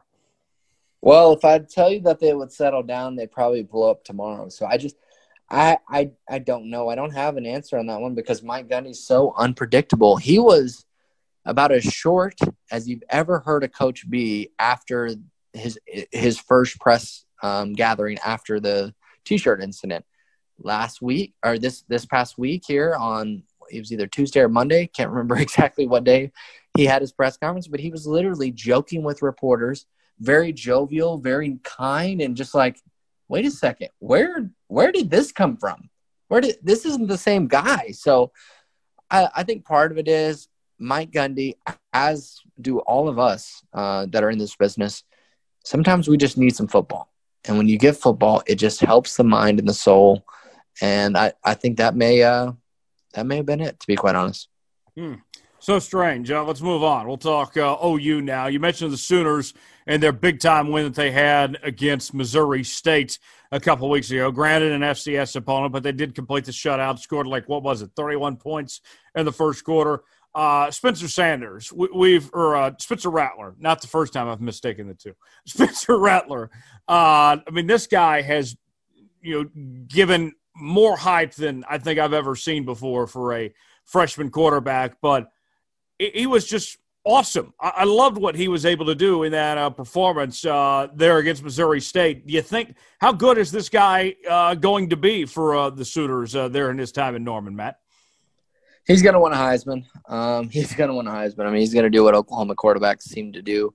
Uh, what's so impressive about him is when he flicks the ball, it's like he's not even trying, and the ball goes 50 yards. It's absolutely insane. I, I have not seen a quarterback um, have the arm this close, uh, being this close up to them, and actually getting a chance to to see. Uh, and maybe Sam Bradford was this way. I, will be honest. I don't. I was so young that I couldn't tell you. Um, I didn't watch for the things that I'm watching for now. So maybe I, I've heard a few people compare it to that. Maybe that's the case. But uh, as far as what I know, I've never seen a kid just come in and throw it so effortlessly and just put it on the money. He's very, very accurate, which is just what we've seen in Oklahoma quarterbacks. Baker Mayfield, Kyler Murray, uh, those those guys, they are very accurate. Last year, Jalen Hurts was like complete opposite. I mean, it was weird to see Oklahoma's quarterback not be that great at throwing the football. Now they found ways to be successful, but uh, I think Lincoln Riley's he's put a truth sermon on him. He's probably pretty happy. He's got this guy named Spencer Rattler throwing the ball around and kind of back to back to normal offense with Oklahoma. Like I said, Jalen Hurts presented some things that they were able to do in the run game that they won't be able to do with Spencer. But uh, still, just just a very talented young man. And yes, he was playing an FCS team that was complete garbage. But those throws, even on air, some of them are pretty darn good. Um, when you look at uh, Rattler and uh, this Oklahoma team, they lost a lot from last year. Uh, besides Jalen Hurts, I, I think the quarterback position is going to be fine, but when when you see you know Kennedy Brooks sits out, Trey Sermon goes to Ohio State, uh, CeeDee Lamb is now playing for the Cowboys and everything.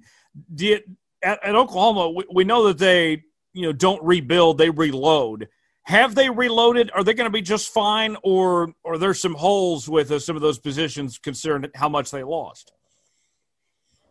I think there's definitely some holes. Anybody telling you not would be crazy. Uh, you know, uh, maybe a homer. Uh, I might even say. I, I, I think that they're still going to win the Big Twelve. I think they'll still go to the Final Four. So I'm not saying they won't, but there's still some major question marks at running back. You lose Trey Sermon and Kennedy Brooks, two guys that uh, I mean were your workhorses. And Kennedy Brooks opts out. Trey Sermon goes to Ohio State, uh, which was a little bit of a bad break for him. Welcome to the Big Ten. But uh, you know, I, I, the running backs they have are good. I'm not saying they're not. I love Seth McGowan. I think he's going to be a stud. Wasn't the biggest fan of what Marcus Major did last Saturday. Um, hopefully he can, you know, maybe progress and show us some more things that we like to see um, against Kansas State or whoever their next opponent ends up being when he's out there. TJ Pledger was also missing due to COVID. Uh, so I think some of it is actually lack of depth issues at running back. And then I think if you look at defense, it's very easy to say, yes, they've got some dudes. I will say this for the very first time, they actually look like they have athletes in some areas that I don't feel like they've had athletes in quite some time. Uh, but you look at particularly the linebacker, uh, you know, linebacking core, you lose Caleb Kelly to an injury, unfortunately. and you also lost obviously Kenneth Murray to the draft. So that's tough. Uh, Winfrey has slid in, and I think he's going to be able to replace uh, Neville Gallimore, who was a, a top what second round draft pick for the Dallas Cowboys. So there's some guys that are going to be able to fill those spots, Tyler, but they are new, and I think it is going to take them some time to adjust. So I think the talent's there. It's just how long does the adjustment process take? Right, exactly. Uh, Matt, we got a few more minutes left with you, so I want to ask you about the uh, the National Football League. Uh, through two weeks, what's uh, what stood out to you in this NFL season so far, Matt? Kyler Murray for MVP, right there with Russell Wilson. I think those two have been tremendous, and Cam Newton, he's throwing the football amazingly as well. So those are the those are the instant ones. On the bad case scenario, Baker Mayfield, I do think he caught a little bit of a bad rap at times he has in this league because I mean he's ninth overall in QBR right now in the whole league through two weeks. So it's not like he's absolutely garbage like some people like to make him out. But even as a big Baker fan, Baker has not been Baker until this last game. So I am looking to see what he does going forward. But I was disappointed in week one. I do think OBJ and sometimes pressing the ball to him too much is a little bit of an issue for the Browns. So uh, we'll we'll see. Uh, but yeah, I, I like Kyler Murray a lot. Like what he's doing. Cliff Kingsbury, how about it? Can't can't win games consistently at Texas Tech, but is winning right now at two and zero oh in the big in the uh, NFL, the the bigger league, obviously of sorts. And we'll see. I'm really looking forward to uh, next week's game though, with the Chiefs taking on Lamar Jackson, and the Baltimore Ravens. I think this is going to be a blockbuster type game, and you know the NBA may have a a game six, game seven, I believe it would be for the Western Conference that night. I'm going to tell you right now, if I was the NBA, I'd move the game because uh, you you don't want to compete against that. No, this is the game of the year in the NFL uh, between Lamar and uh, Patrick Mahomes. The last two MVPs, the uh, last two number one seeds in the AFC. How do you like that game to uh, shake out? Who's the better team right now, Matt? Is it uh, the Chiefs or is it the Ravens? I think the Ravens are going to win, um, just because I think their defense has turned up even another level. Lamar Jackson didn't even play good last week, and they still won the game pretty easily. Uh, and I think the Chiefs have a little bit of Super Bowl allure about them. I mean, I, I, just that can be good and bad. I think last week you saw it was kind of bad. They just uh, the Chargers, yeah, they're they're improved, but you shouldn't be an overtime battle with a rookie quarterback in his very first game. So I, I would like to see the Chiefs come out and hopefully prove me wrong. Uh, but I think it's going to be a great close game, and I, I, ultimately have Baltimore winning. Which is that game? That game's in Baltimore, correct? It is. No fans in Baltimore. So no fans. So that's not going to play a factor. And that that's honestly the most intriguing thing about the NFL and college season is how the no fans is impacting games, and then even how, like in Cleveland, they had six thousand fans the other night, and it seems like a very minuscule thing for 6,000 people to be in there. But I promise you that helped the spirits of the players because just watching it in person in the games that I've been at in Stillwater and at, at uh, Norman for the two college games, you can tell it does make a difference when those players hear a crowd get behind them, even if it's a, a little roar compared to the, what it used, used to be. Oh yeah, Travis Kelce said last week after playing at the Chargers, "I never want to play in an empty stadium ever again." Well, get ready, dude. Uh, you're about to do it next week, and uh, going to see it a lot throughout the season. Last thing, we'll let you run on this. I know that you follow the Cowboys closely there in Oklahoma City, not too far from you guys. Uh, a little trouble in paradise with Mike McCarthy. Doesn't seem like they're off to the uh, start they would have liked to be been at uh, for this season, uh, and a lot of it falls on McCarthy with some of the decisions he's made. I looked like Jason Garrett was coaching the team last week, Tyler. It really did. I, they want to blame everything on Jason Garrett, and he was the beating drum for so many people when they talked about bashing the Dallas Cowboys. I don't think you can say that anymore. I said it on my radio show, and I really believe this. I think it is a culture problem with the Dallas Cowboys. It starts with Jerry Jones, Stephen Jones, and goes from the top down. That they just have a little bit of a culture issue, and until they get that culture issue solved, I don't believe they'll win a Super Bowl championship.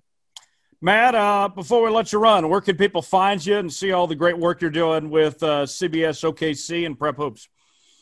For CBS, uh, you can check us out, uh, OKC CBS Sports 105.3. So 105.3 if you're in town. If you're not in town, streams by PPBC is the app for us. Uh, you can download that. It gets you right to us directly. That's very, very simple. uh, prep hoops, prephoops.com. If you've got any uh, high school athletes that are basketball players, it's always a good place to go. And uh, that's pretty much it. Follow me on Twitter at Matt Reynolds and three underscores right after that. That is my name. So, sure. Tyler, thanks so much. Good catching up as always. Absolutely. And uh, we'll be talking throughout the year. I'm going to do a weekly segment on Matt's radio show and and uh, looking forward to it. Uh, great stuff as always, Matt. Thanks for joining us, and we'll talk again soon. Talk soon. Thanks, Tom. Time for another edition of the O'Connor Advisory Group Pigskin Pick'em, where we have our weekly college football and NFL picks against the spread. Tyler Jones, Thomas Bridges back here with you. We're joined by Brian O'Connor of O'Connor Advisory Group. We call him Coach Bo around here. Coach, uh, you had a, a, decent week last week. Uh, you, you, went, uh, what was it, uh, about five and five last week. You're ten and ten overall, so not too bad. How you feeling uh, heading into week three? Actually, I had a horrible week last week. I went three and seven after the seven and three. That's why I'm ten and ten. Oh, okay. Um, this has been, yeah. Uh, look, don't take my picks and go gamble. Plain and simple. I'm, I'm I'm enjoying this, but do not gamble on my picks. I wouldn't gamble on Tyler's picks either, frankly. But uh, maybe not. But instead, take that money to O'Connor Advisory Group and invest. That's right. We're ready for you. We want to talk to you, especially if you've changed jobs. You know, this, this COVID world. If you had to change jobs or careers, we want to chat with you. We can help you out with some of the planning you need to do. So we're there for you. We're not going to gamble with your money. and where can people contact you, Bo? Hey, you can catch me right now on Facebook at O'Connor Advisory Group. It's uh, O C O N N O R, O'Connor Advisory Group. Or you can call me at 785 856 0720. 0720 to schedule an appointment today. TJ Reeves also joins us, on our football insider, uh, the shark around here, or his record would indicate otherwise. Seven and uh, thirteen uh, I, I, am I even am I even welcome back after last week? I, I thought I had to be like in witness protection after last week, guys two and eight. You're seven and thirteen. We're hoping for a bounce back week. But TJ, I, I got to give you credit just on your your broadcasting front. You've seen some of the biggest games in the country the last couple weeks. You had the Bucs Saints game on radio, and then uh, the Miami uh, Louisville game last week. Where are you headed to this weekend? Going to be Miami and Florida State this week. Uh, the Hurricanes looked good last week in Louisville, although I wasn't uh, bold enough to take them last week as the underdog. I don't. Did any of us have Miami in that one. I think we all had Louisville across the board. I took on Miami. that one. You did have Miami on that one, and and we got roughed up by uh, by two or three underdogs showing up big. Uh, so uh, we're only looking ahead this week. Is all I'm saying. We're just we're, go, we're going forward here. We're not looking backward on week two. Okay, I like that. I like that approach. Uh, Thomas Bridges uh, last week. Uh, you went. What was it? uh, five and five. Out of all of us, Thomas has the best record, eleven and nine. Bo and I are at ten and ten, and TJ's a little bit back at seven and thirteen. So let's go ahead and get started right away with uh, our first game. Auburn and Kentucky SEC play getting underway this weekend. The Tigers are a ten and a half point favorite against the Kentucky team. We'll start with TJ. That the uh, Wildcats. This might be the most hype they've ever been in school history going into one year. I like how you're getting biblical with me. The last shall be first. I get to go first because I've picked so poorly so far this year. I don't know what to make of a lot of these SEC games because, again, it's the first game and they don't usually play a conference game. Usually there's like one conference game uh, from all the schools right off the bat. They usually, a lot of them play a cupcake game at the beginning. Auburn favored at home. I know Kentucky has been good, but give me, give me Auburn at home without really knowing here in the in the home field advantage, I'll take the Tigers. All right. How about you, Bo? All right. So, uh, TJ, you went first so that we can make sure we not pick what you pick. Uh, Fair enough. I, I did write down Kentucky plus the 10 and a half. That's not a knock on TJ. Um, I like Kentucky. I like Kentucky because I think that Coach Stoops has done a good job of bringing in athletes there. They are so much more athletic these last two seasons under him than they have been before. Uh, I'm taking Kentucky. It's a big spread for a first week, so I'll take Kentucky in ten and a half. That's where I'm thinking, Bo, is just too many points. I like Auburn to win this game. Bo Nix, I think he's going to have a big year and such, but Kentucky coming in, all the hype they have this year. I think they can keep it within a touchdown. I like them to cover, but Auburn ultimately to win. Tom, who are you going with? You know? It is a, a, almost a few too many points, but I feel good about Auburn coming in. Um, and they're at home. Uh, you know, SEC is going to have fans too. I was told I was at the Oklahoma State game, and a lot of people said how loud it was, even with the limited number of fans. Uh, I like it to be probably even double at Auburn, and I think they pull off the win. All right, let's keep it moving here. Number 22, Army. Take it on Cincinnati. Cincinnati ranked 14th in the country. The uh, Bearcats are a 14 point favorite. Bo, we'll start with you this time. Is that too many points for Cincinnati against the Soldiers? It is too many points in my view. That's exactly what I wrote down. Army plus 14, just too many points. I'm going to go ahead and take Army. Uh, Thomas, who you like in this one?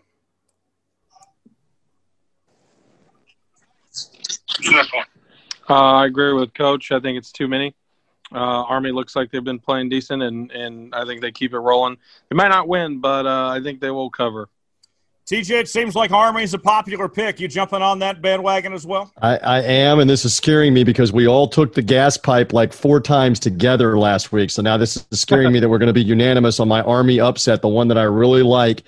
Uh, I don't know that they will win the game. They will keep it close. They're 2 0. They've had an off week because BYU couldn't play them last week because of the COVID outbreak for BYU. Uh, Cincinnati only one week to prepare for the triple option. Uh, Army a year ago against Michigan. I know last year is last year was a 22 point underdog, forced double overtime, should have won the game. This is a great spot for them to cover. If not win, I love Army. I don't think I've picked against Army since that overtime game against Oklahoma. We'll keep riding the momentum from last year. I'll go with Army to uh, cover as a 14 point underdog. I like Cincinnati to win the game.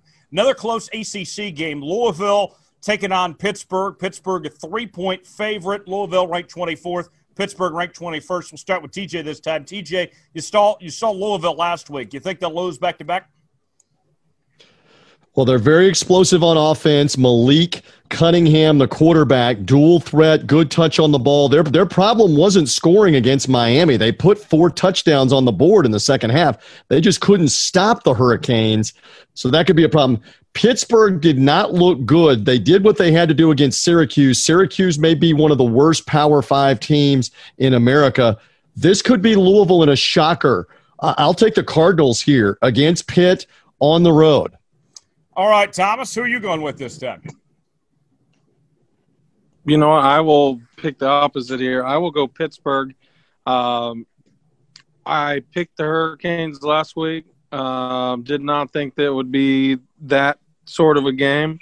Um, and I will continue to pick against Louisville uh, simply because I like Pittsburgh more at this point. But I don't have too much confidence in it, but uh, I will go Pittsburgh. I'll go Louisville. I'll agree with TJ here, which kind of scares me a bit. But the offense is so good there. I think that they'll bounce back this week and, and respond with a win uh, against uh, Pittsburgh there. Hey, uh, Tyler. yes, go ahead. Tyler, they got a they got a speedster player named Tutu Atwell that is a ton of fun, and he's going to give Pitt fits in this game. Let's see what happens. Okay, Bo, who you got? Got Louisville as well. I think Louisville's in the bounce back game after laying an egg in the first half against Miami. Uh, I see this a little bit of a bounce back. I like Louisville to win the game. So I like Louisville outright, but I'll take the plus three. Okay. Uh, all right. So uh, we're kind of split there between uh, Louisville and Pitt. West Virginia taking on number 15 Oklahoma State. The Cowboys, an eight and a half point favorite. We don't know if Spencer Sanders is going to be ready to go or not. Tom, you'll be at this game. Let's have you break it down for us. How does this one work out for the Cowboys as uh, they come off a disappointing performance, even though they won last week against Tulsa? So, Jones, uh, you know, we talked about this a little bit earlier. Uh, I liked what the defense had to do. Yes, it was against Tulsa. Um, Tulsa, though, has some players. I think they were out without Shamari Brooks who may be gone for the season with a torn ACL. I think that's what it is. Uh, but Tulsa, you know, they they showed up to play. They they played what was on the field, and unfortunately for Oklahoma State, that was Ethan Bullock. And I don't like to hate on any kid, but uh, if you any of you got to see that, what that was, it was uh, incredibly horrible. Um, Spencer Sanders goes down the second drive, out for the game, high ankle sprain. We'll see what they do with him this week. But bright spot after about three and a half quarters, it seemed like maybe it's felt like forever with for the Ethan Bullock kid. They take the four-star kid Shane Illingworth and put him in.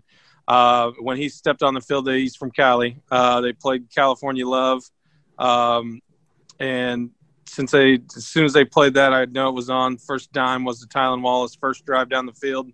Um, scored a touchdown. Uh, definitely was needed. If if Illingworth goes, I I still have a good feeling. Spencer Sanders may get the start. Uh, you know, she doesn't like to talk a whole lot uh, about that. So I'm I'm going to take Oklahoma State. Um, biased to you know to a point where it might not go well for me, but I will take Oklahoma State. I believe in this Shane Illingworth kid. We suffered three quarters too many of Ethan Bullock, uh, and and if Spencer Sanders goes, I, I, think they could pull this off. Okay. Also, we're in the Thurman Thomas jerseys, the '87 Classics, the '87 okay. Classics honoring Thurman Thomas at halftime. You can't lose this game. Right. I, I like Oklahoma State to win, but I think it's close. I think eight and a half is too many points. I'll go West Virginia to cover in this one. I think Seth Doege uh, is a decent quarterback there for uh, West Virginia as well with uh, what he, he's able to do.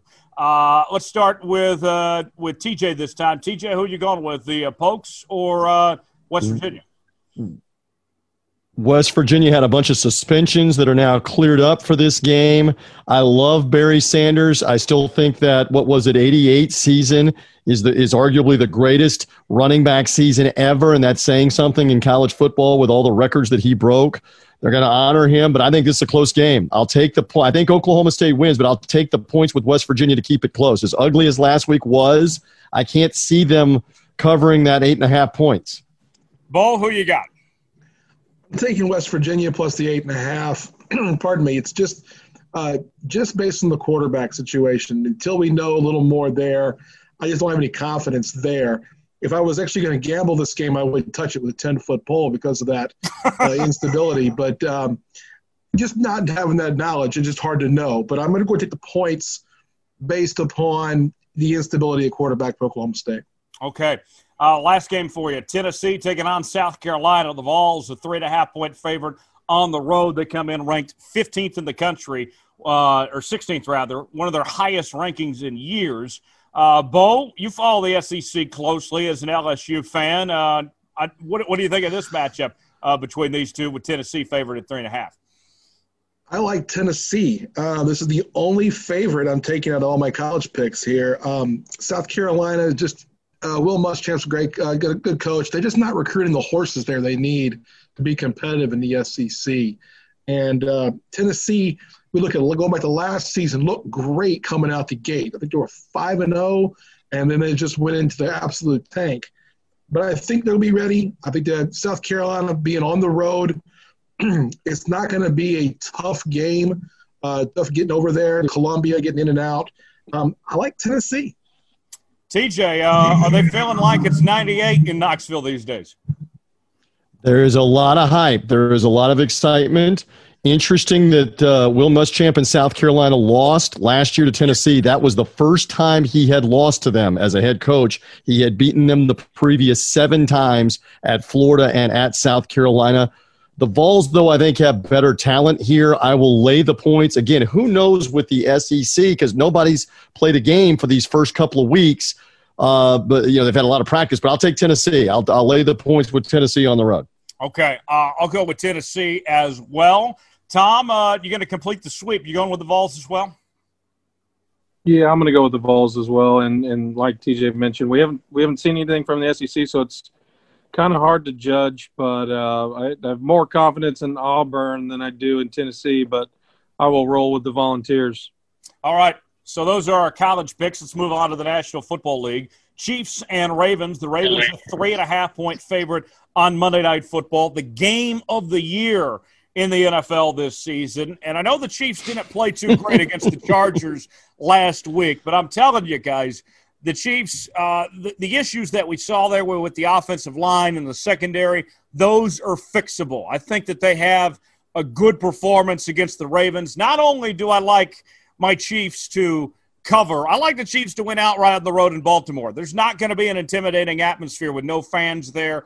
Patrick Mahomes has never lost a game by more than seven points, uh, and he's never lost to Lamar Jackson the Ravens either. I like the Chiefs to take care of business on the road at three and a half. Uh, let's go to uh, Thomas next. Uh, Tom, who are you going with? Uh, Chiefs and Ravens. Baltimore a three and a half point favorite. You know, I, I think that Baltimore has a good enough defense. We saw what the Chargers were able to do against Patrick Mahomes and, and laid him on his ass one too many times. um, you know, I mean, that was he was in the tub. I'm sure he, he, took a small ice bath at halftime, came back and ended up pulling it out. But um, for the sake of being different, I will go with the Ravens. I think Lamar Jackson gets his revenge in Baltimore. Um, I like what the Ravens are doing. I like what the Chiefs are doing. Chiefs are my Super Bowl pick. Uh, I just think the Ravens get the best better of them on Sunday. All right, TJ. Monday, Monday. Sorry, Monday. Monday night. Yes.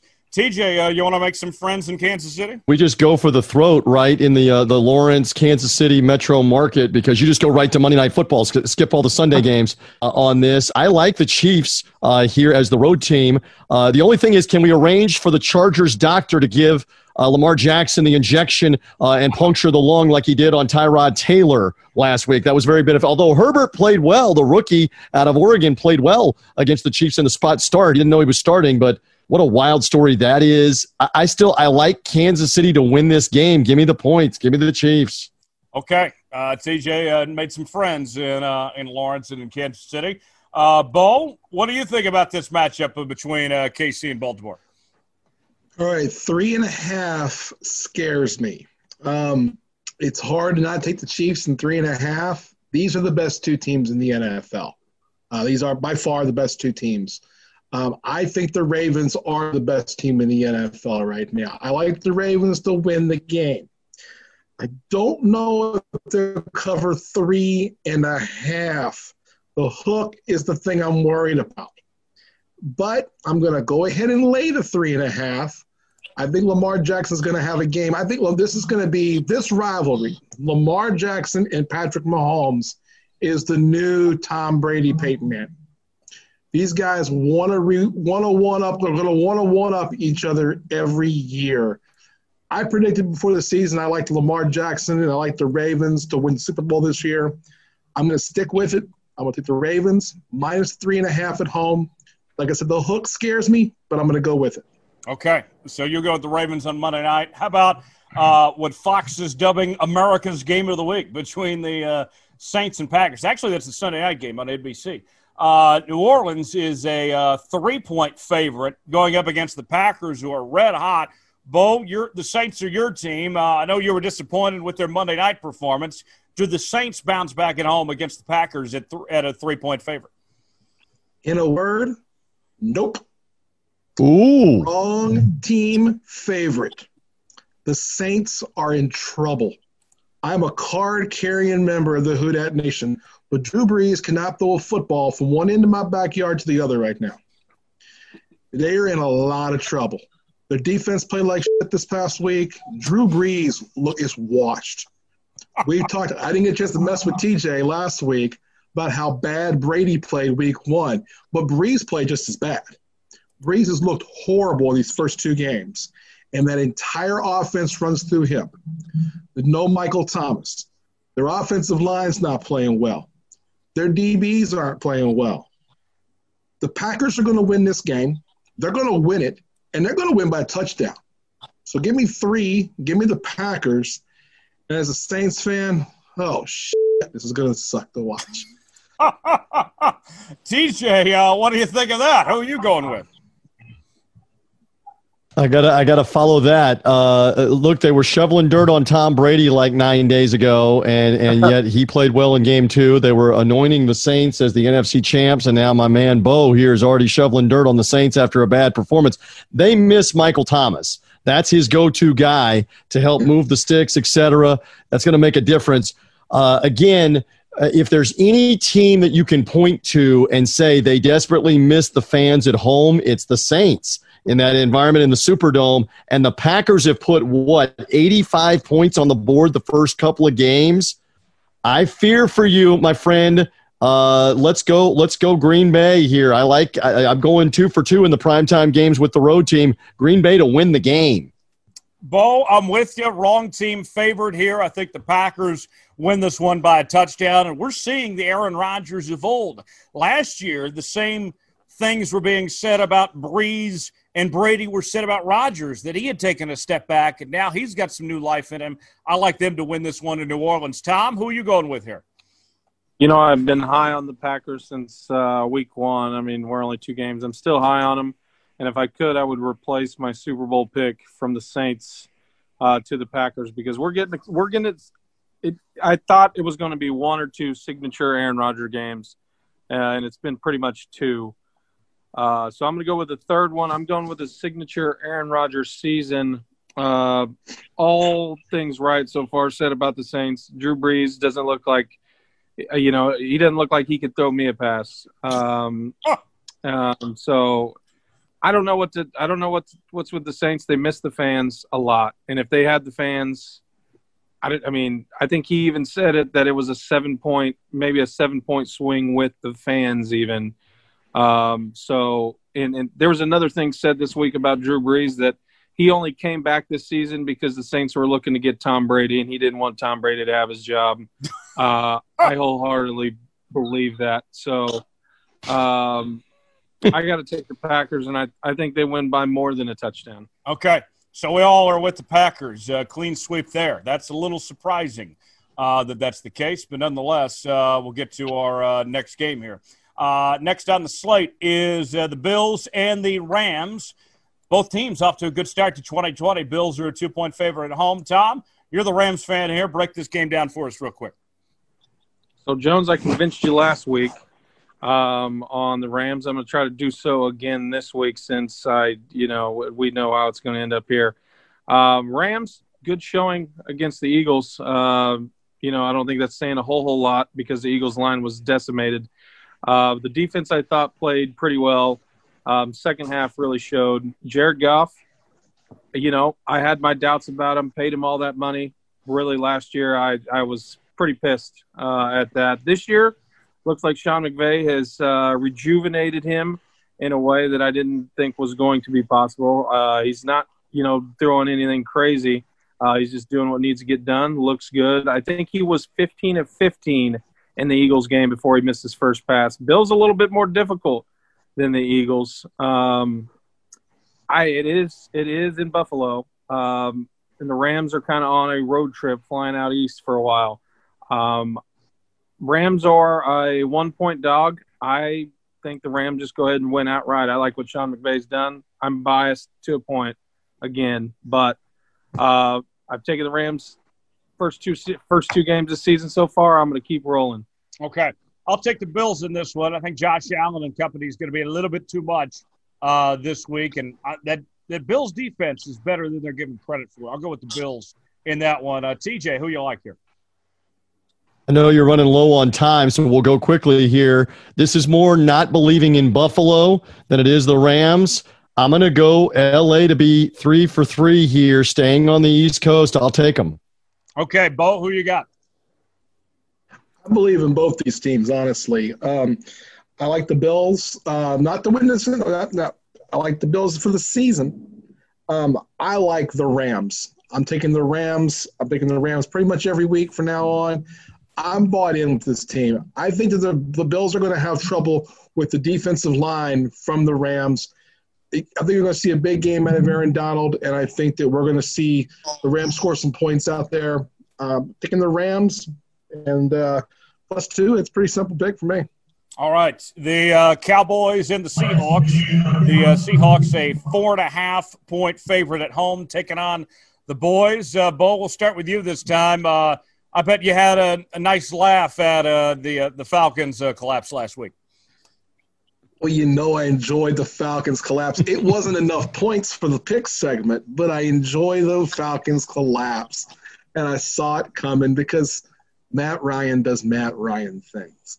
Um, but hey, this game, I expect the Cowboys to do Cowboys things. Mike McCarthy handed that game on the silver platter twice to the Falcons last week, and they just couldn't. They just did what Falcons do. Um, They're not going to be able to do that against Seattle. Seattle four and a half.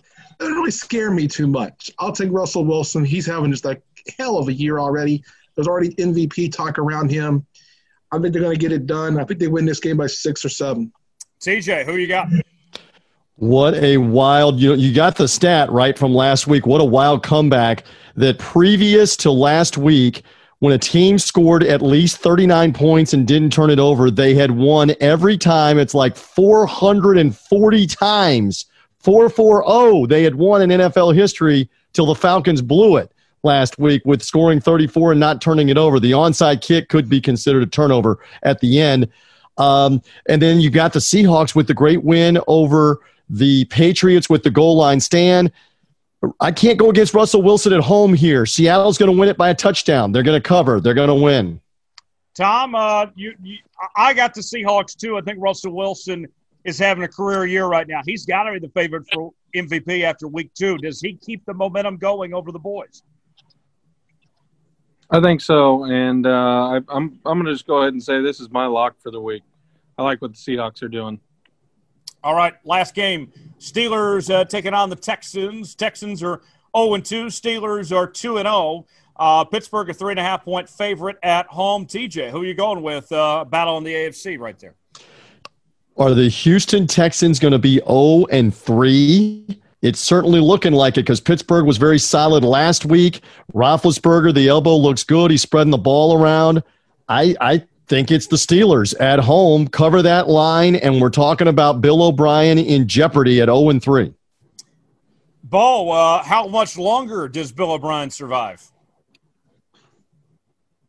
He should have been gone a long time ago. Um, I'm not a big fan of his. I think he's really overrated. Um, you know, Jones, we, you and I were talking uh, in a conversation earlier in the week about quarterbacks, and we were talking about the great quarterbacks of, of generations. Has there ever been a quarterback that's been more underrated in their generation than Ben Roethlisberger is? No, and he's probably a top 15 quarterback all time. Um, he's playing really well. Um, I have no confidence in the Texans. To me, three and a half is kind of a gift. It should be a lot more. I think the Steelers, and they'll control this game probably from the opening kick, uh, opening kickoff. And uh, Bill O'Brien should go ahead and have a moving company go ahead and start cleaning his office pretty soon because I don't suspect he's going to make it past the halfway point of the season. Steelers defense might be the best in the National Football League. Uh, Minkah and T.J. Watt and all those guys, uh, watch out. I think they're going to have a field day with that bad Texans offensive line. Give me the Steelers and the points. Tom, real quick, who you got? You going to make it a clean sweep with Pittsburgh? Uh, yeah, I am. TJ Watt or not TJ Watt. JJ Watt wants out he hasn't come out publicly and said it, but he said he's tired of losing. Uh, Bill O'Brien on the hot seat should have been gone a long time ago. Uh, maybe after this game, who knows? And it's a battle with all the Watt brothers. I feel got, bad about this team. I look at the red. There. Yeah, uh, you, you, got all the Watt brothers involved ahead, in this game too. So should be fun, guys. Thanks for joining us as always, and we'll talk to you next week. Best of luck. Thank you, boys. Thank you guys. Good luck. See you guys later. Big thanks to TJ Reeves and Brian O'Connor for joining us here on the Jones Report for our weekly Pigskin Pick'em presented by O'Connor Advisory Group. Tyler Jones and Thomas Bridges here with you as uh, we got a few more things to get to before we wrap up today's show. We're going to talk about MJ and his pursuit to NASCAR, as well as our Tom Fillery story of the week coming up in just a bit. But first, let's uh, break down the NBA playoffs, the conference finals, starting with the Nuggets and the Lakers. The Nuggets pulled off a big win on Tuesday night, 114 to 106 over LA. Coming up tonight is game number four. The Lakers have a 2 1 series lead over Denver. And Tom, uh, I guess the way this series is going to work out is the Lakers win tonight, and then the Lakers win, and then the uh, Nuggets win three straight, right? You would imagine that would happen. Maybe that was the strategy all along. You know, they let you know the, the Anthony Davis uh, game winner felt a little uncontested per se, or maybe not as good. You know, maybe not guarded well enough, but. Uh, maybe that's in their plan. You ha- you would have to think the Nuggets concede um, Thursday's game, um, so the Nuggets can complete the three one you know, comeback win again. Um, you know, if I'm the Lakers, I almost want to give it to the Nuggets to tie and then just go win four two after that because you you Mike Malone. I you know if this was the Salem witch trials again, I would be going to Denver to find out if Mike Malone was a wizard or a witch. Uh, because there's some black magic going on in Denver. Yeah, no kidding. Uh, how about Jamal Murray? This guy has just been phenomenal this postseason. He had 28 points the other night in Denver's win over the Lakers and has really just unleashed, looked like one of the best guards in the NBA at this point. We already knew that uh, the Nuggets had Jokic and uh, and some other talent, you know, with Plumlee and Michael Porter Jr. and such. But uh, Jamal Murray has really just come out of his shell and unleashed here. And, and I don't know if the, the Lakers have an answer for Jamal Murray at this point, Tom. You know, I don't know if they do either. Jokic called him a bona fide superstar um, at this point, and and uh, you know, friend of the show Jose and I even talked about it, and we were saying that Jamal Murray maybe like a Steph Curry, but more of a chaotic Curry, whereas the actual Steph Curry almost kind of rides on a wave and is so smooth. Jamal Murray is frantic and he's chaotic and he's good, uh, and he's proved himself. I think up to this point, um, he should be considered one of the best in the league, at least in the bubble, um, because so far so good for the Nuggets. Uh, you could argue they could be up two one at this moment. Right. Yeah, they've uh, they've been really good at this point uh, with what they've been able to do uh, so far. And uh, on the flip side for the Lakers, Anthony Davis and LeBron. Um, I know that you know LeBron had 30 the other night and Davis had 27, but uh, eventually we, we got to see more from these guys, right? I mean, what what what do we, in particular, I think with Anthony Davis is, you know, th- this guy has got to find a way to take over. I mean, he's the best player on this Lakers team. Um, I got to see more from Anthony Davis. Is, is that asking too much, Tom?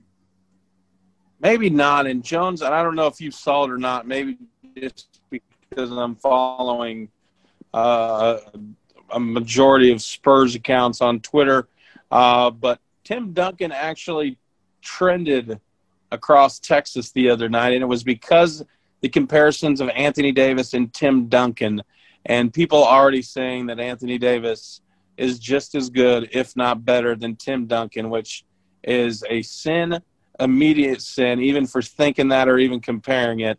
I mean, in the 2003 finals, Duncan averaged 20, 17, and five blocks in the NBA finals. And to even compare Anthony Davis at this point, I guess as a sin.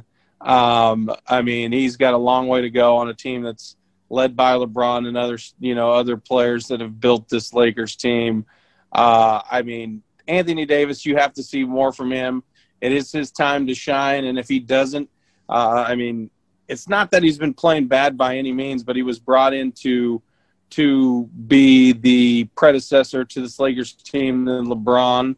Um, and and we can talk about this too. Uh, uh, you know, kind of throw this in here if we're talking NBA. Billy Donovan to the Chicago Bulls. There's been also a lot of talk of Anthony Davis potentially going to Chicago in the offseason.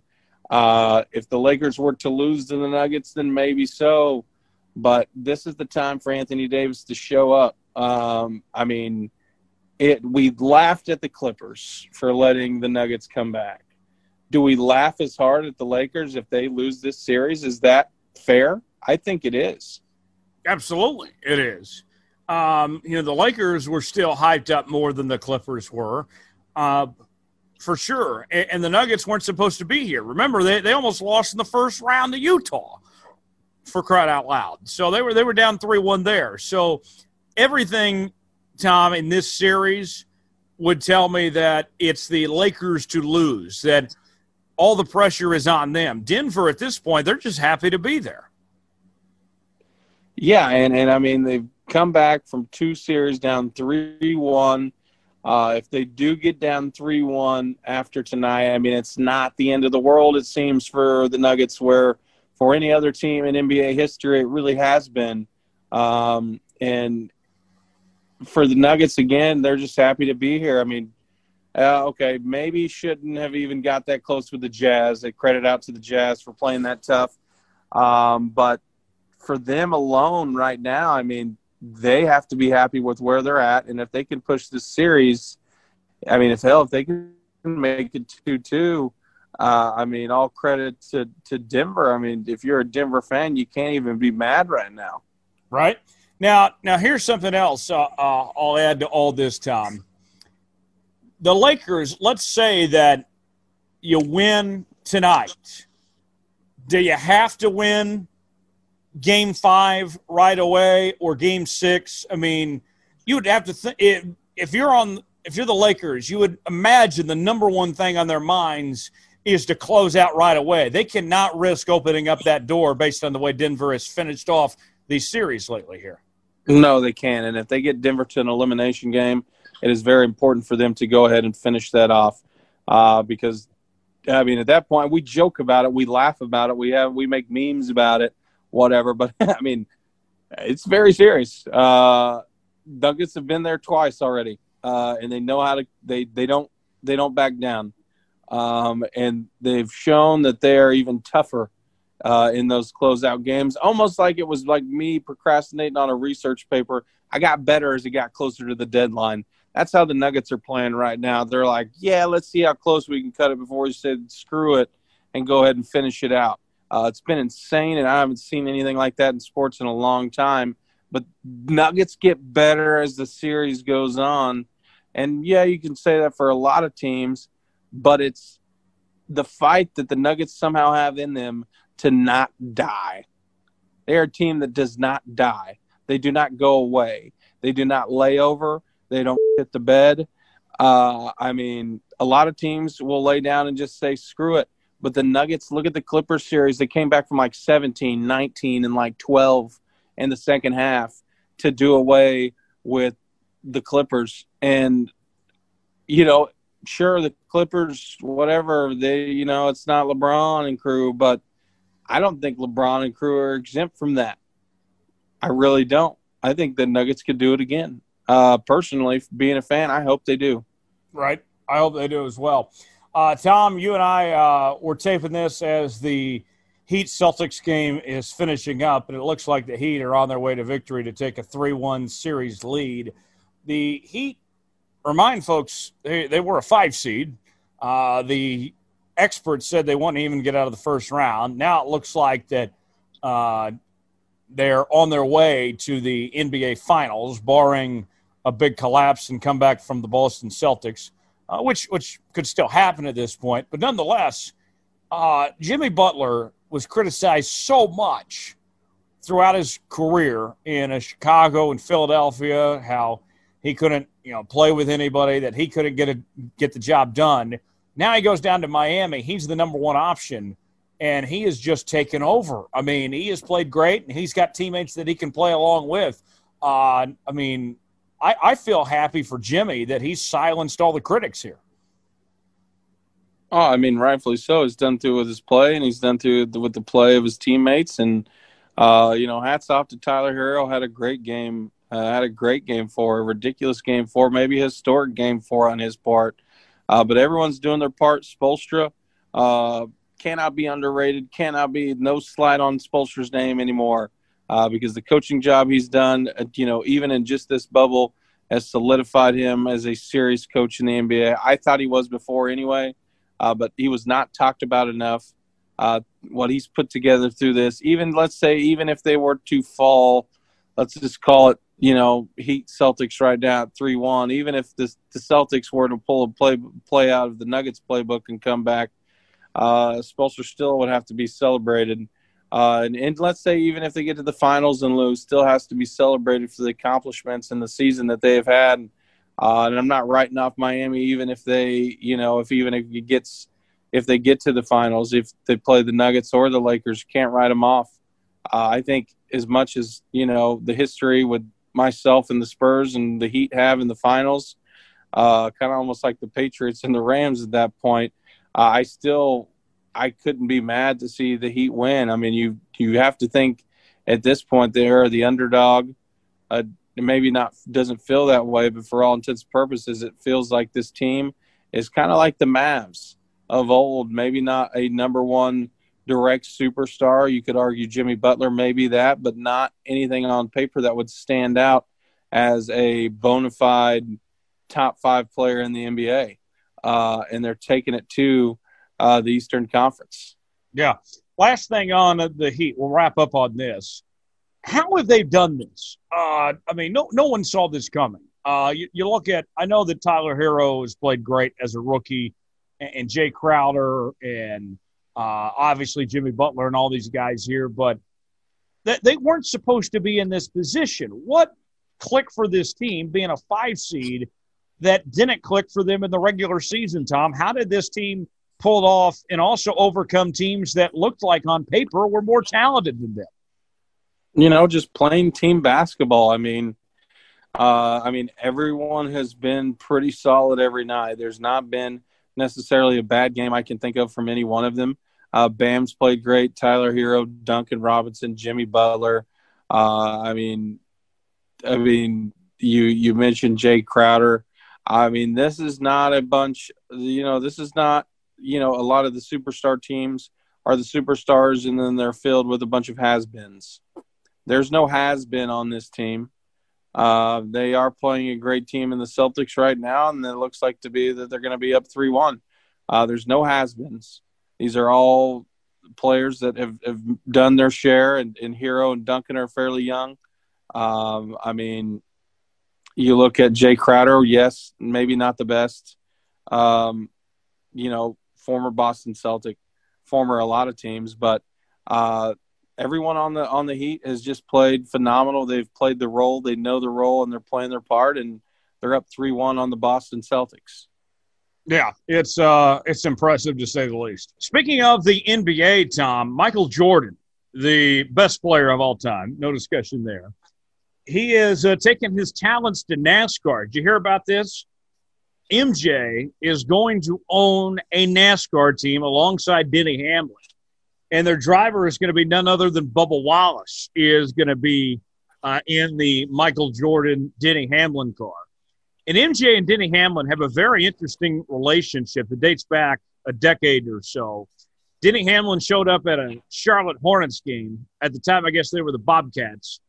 And Michael Jordan saw that Denny was there. And, and MJ's been a lifelong NASCAR fan. And he recognized Denny and introduced himself to Denny. Uh, and uh, Denny was just shocked, and they exchanged numbers. And MJ was texting him during the game they were at, and they really hit it off. Uh, what do you know? Denny became the lone Jordan brand ambassador in NASCAR. It, it looked kind of goofy at first, seeing the jump man on Denny Hamlin's fire suit, but then after a while, it's like, okay, this is pretty cool. And uh, MJ, he'll text Denny Hamlin after a race, telling him what he did wrong or congratulate him on a win after every single race. Um, he even showed up to the championship race last year at Homestead. I wanted to meet him, but MJ was in his own uh, trailer and didn't really come out of there. But what you have here, Tom, is two things. Uh, the state of NASCAR right now, with as expensive as it is and teams and drivers dropping left and right. This is huge to have Michael Jordan be a part of NASCAR and uh, be an owner like that. That's big news. That's a big win for the sport. The flip side, though, I don't know how good MJ oh, can be as an owner because MJ is probably the worst owner in the NBA. And you know, Bubba Wallace's driver, uh, although Bubba's having a career year, the best year of his career, he's still unproven. Bubba's not competing for victories. I know that Richard Petty Motorsports isn't a great team by any means, but um, we'll see. Uh, and, you know, new teams are always hard to start in this sport. Uh, sounds like they're going to be paired with Toyota and everything and work with Joe Gibbs. There's going to be resources there, but I don't think this is going to be a championship contender overnight. But I do like that it's happening nonetheless, Tom. Oh, I mean, and and you would you would assume or you would have thought that this would happen after a while, just considering Jordan's and and Charlotte, uh, you know, NASCAR being in Charlotte, uh, you know, this Jordan is a competitor. Jordan's also a money man, right? Uh, you, I could have maybe called this, uh, maybe not as quick, but uh, you would have had to think Jordan was going to tap into that. I mean, it's in his backyard, and he is the worst owner uh, as, as far as team success and things go in the NBA right now. Uh, but it's it's kind of like Patrick Mahomes tapping into the MLB because that's in his backyard, and that only makes sense.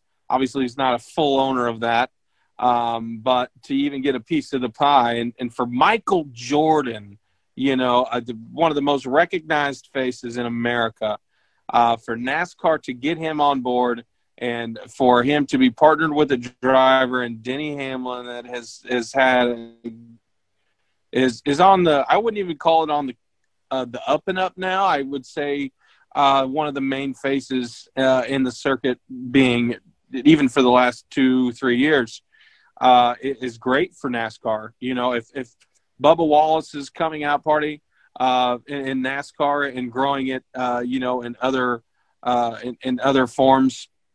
For him to come out and, and do what he's been able to do and promote the sport, for Michael Jordan to get in NASCAR, not only great for Michael Jordan to have something else, but for NASCAR, you would think is the big winner here.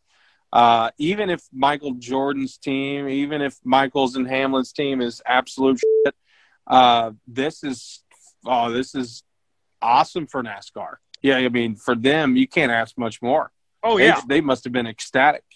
Absolutely. Uh, this is a big win for the sport, and Tom, this doesn't happen without the Confederate flag ban and the steps that NASCAR took over the last several months here. And I know that, you know, a lot of people were upset about that and the direction that NASCAR has gone here in these last couple of months uh, when it comes to social change and stuff like that. But, and there may have been fans that stopped watching because of that and whatnot. And, and you know, I get that. But this type of thing does not happen. Those doors do not open for Michael Jordan to be a want to be involved in this sport without that happening. And I think also we're going to see this potentially open up to a new fan base of uh, more minorities and such with bringing in MJ and Bubba Wallace becoming uh, a star in his own right. I mean, he's been kind of the most polarizing face of NASCAR here for the last six months. Um, for the sport, this is great. Um, and then Denny Hamlin, too. Denny has wanted to get involved in ownership. It's hard to find money these days, especially in sponsors. MJ's got all the money you can ask for.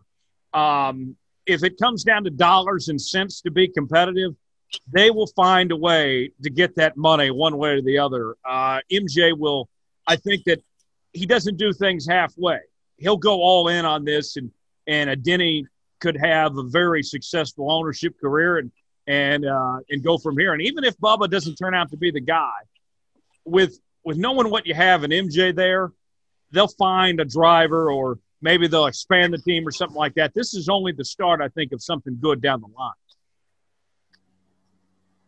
Oh, 100% it is. I mean, uh, for them, and it goes to show, Jones, that if you close the right doors um, doors that for NASCAR needed to be closed a long time ago, to be honest.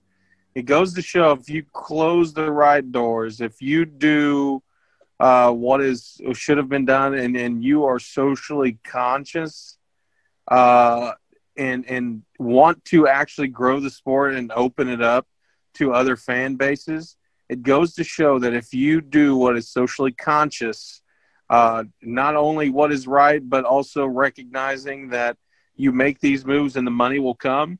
Uh, it goes to show you'll be rewarded. And I mean, for Michael Jordan to come into NASCAR, if you were going to tell me five, six, seven years ago Michael Jordan was going to have a team in NASCAR, I would have said no.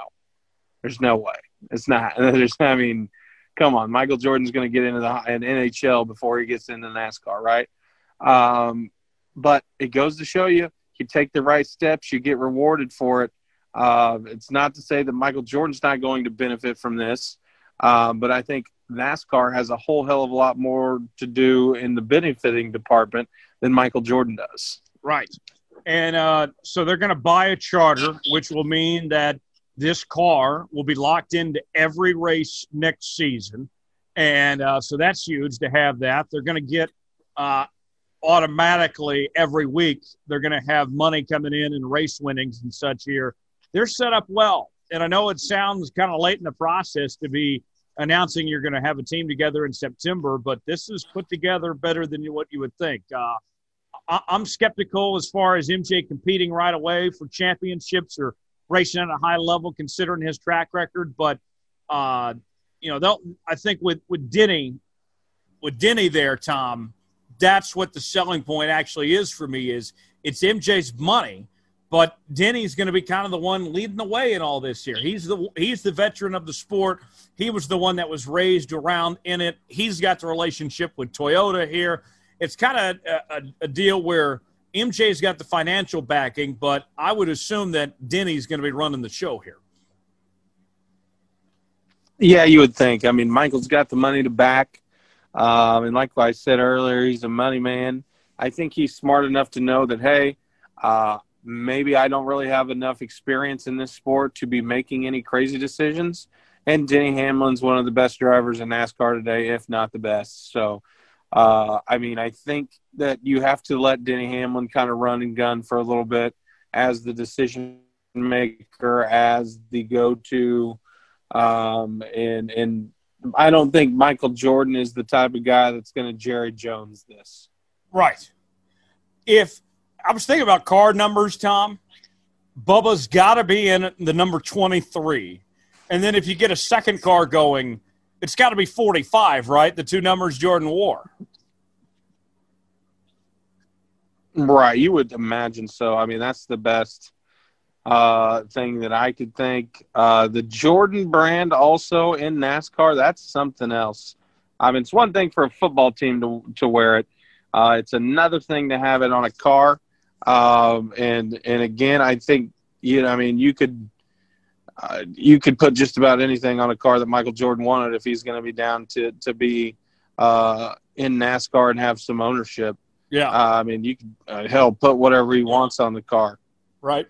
Speaking of NASCAR, uh, the playoff race at Kansas Speedway coming up in just a couple of weeks. 10,000 fans going to be in attendance at Kansas Speedway for that one, and uh, we'll be there. We'll have a great time. And uh, I don't know how much you've been watching the playoffs lately, Tom, but we've seen some great racing. Kevin Harvick, he's the odds on favorite with nine wins. Denny Hamlin, he's got six wins. He's had a great season. And uh, Kyle Busch, the defending champion, yet to win a race in 2020. I wouldn't sleep on him yet. I know Harvick's the, the heavy favorite, but I mean, between Chase Elliott and Denny and Kyle Busch and some of these others here, I think we're, we're going to have a competitive uh, uh, playoff here all the way down to the uh, last race there at Phoenix in the Final Four.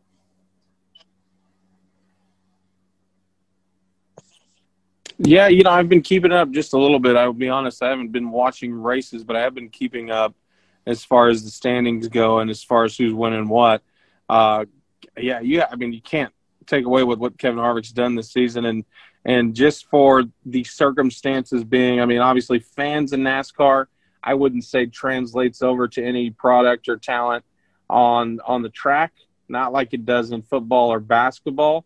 Um, but just for what has happened, Kevin Harvick's really, you know, you know, these drivers in a tougher position than usual. Uh, and then coming in and having the weekday races and then bebopping around to the other tracks where they're racing what like three races in 10 days or something like that no practice um, no what kevin harvick's been able to do is just really right it's been really just a testament on how damn good of a driver he really is yeah uh, no doubt about it and the, the other big headline of this season, Tom, has been the retirement of Jimmie Johnson. I know he missed the playoff and has yet to win a race this year. I was really devastated to hear that he was going to step aside. But then now the announcement comes that he's going to run 12 IndyCar races next year. and he still might run the Daytona 500 and several other races.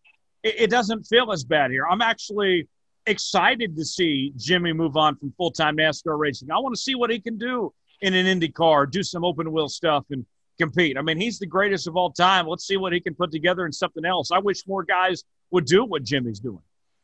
You know, I think they. I think if Jimmie ends up having success, and I think he will, because I, I don't think he's just a great NASCAR driver. I think he's a great driver all around. I, I think he's going to succeed in whatever venture that he ends up doing. Uh, that's just kind of the nature of Jimmie Johnson. Um, I see him. I don't think he's going to come out and just dominate right away. Uh, but I, I do picture Jimmie Johnson going into IndyCar and shaking some things up. Um, and and that is something I will watch specifically because Jimmie Johnson trying something different. Uh, it'll be. I mean, that's a storyline. I think it's good for IndyCar uh, for Jimmie Johnson to go try that. I think it's. I think it's going to pull a lot of NASCAR fans into watching more Indy racing. Yeah, it's the best thing to happen to IndyCar since Danica Patrick was racing in IndyCar. Um, you're going to have a lot more than just open wheel fans watching the sport. That'll be cool to see. Before we get out of here today, Tom, time for our Tom Foolery story of the week this week. Tom, where are we going to head to this time? John, so we're going to go a little update on last week. If you remember, we talked about two things. We talked about hurricanes running out of names, and we talked about the Mountain Dewgarita. Uh, went to Stillwater last week. The Red Lobster was not open. Uh, it might have been open at the end of the game, but I was on my way back to Bartlesville to host a karaoke at the cigar bar that you got to participate in, which was a great time. So the Dewgarita will have to rate, wait. However, the right there, right. Um, but the hurricane story will not have to wait, as this comes from CTV News. Um, looks like off of CNN here. The 2020 Atlantic hurricane season runs out of names. Jones, we mentioned last week they should have corporations do bidding on it and send that money to relief efforts, but they have turned to the Greek alphabet. CNN with the naming of Tropical Storm Wilfred in the eastern Atlantic on Friday, the National Hurricane Center has officially used up all its names for 2020 hurricanes. Wilfred was the last name on this year's list of 21 Atlantic hurricane names, only the second time in recorded history that all the names were used. The NHC does not use the letters Q, U, X, Y, and Z because those aren't enough names to fill those letters. Uh, the storm's just over 600 miles west of Cabo Verde Islands, according to the National Hurricane Center. It poses no threat to land and is forecast to weaken over the Atlantic next week.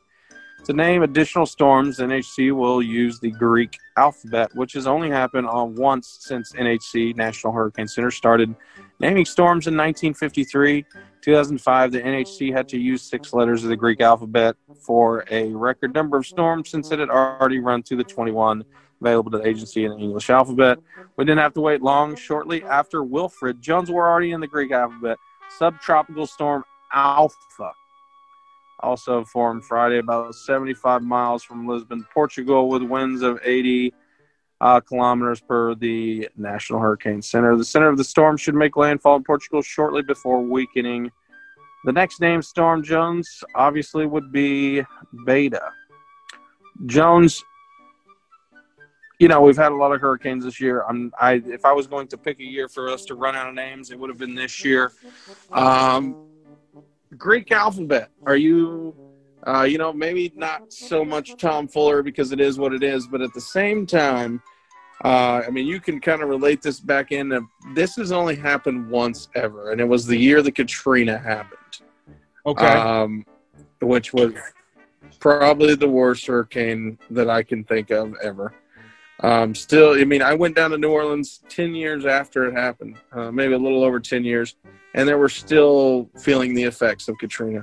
Uh, while there hasn't been a Katrina yet, I'm not ruling it out. Um, I don't think it's going to be beta, uh, you know, for all things intended. But uh, Jones, just with the ridiculousness of having to use the Greek alphabet because of so many hurricanes and tropical storms, uh, that poses what's next for this. I mean, I think they should have used corporations and given that relief money there. We're in the Greek alphabet. I don't think we will run through the Greek alphabet. However, I could be, you know, 2020 has proven different things. This kind of brings up the next thing Um, there's there's several tornadoes every year, but tornadoes do not get a name. Why not? Should they get a name? Should we be naming tornadoes? Does that give them too much personality? Um, you know, more would have several. Uh, we're no stranger uh, to supercells. Um, you know, do should they? What other what? I guess to make this a little bit more tomfoolery than usual, even though tomfoolery in itself, as we've gotten to the point the second time in history of running out of names. Uh, the point I'm trying to get to here is what else should we name? Uh, well, I think tornadoes deserve a name. See, here's why I disagree because tornadoes are a one time event that happened in one day. All you need is the date and the location of the tornado. Um, so the name is not really necessary for that tornado. Um, I do Fair. think we need names for snowstorms, though, because um, snowstorms could happen over a period of days and a big location of sorts. You know, you can have an entire region get hit with a, a snowstorm. So I would be in favor of naming snowstorms, not in favor of naming tornadoes.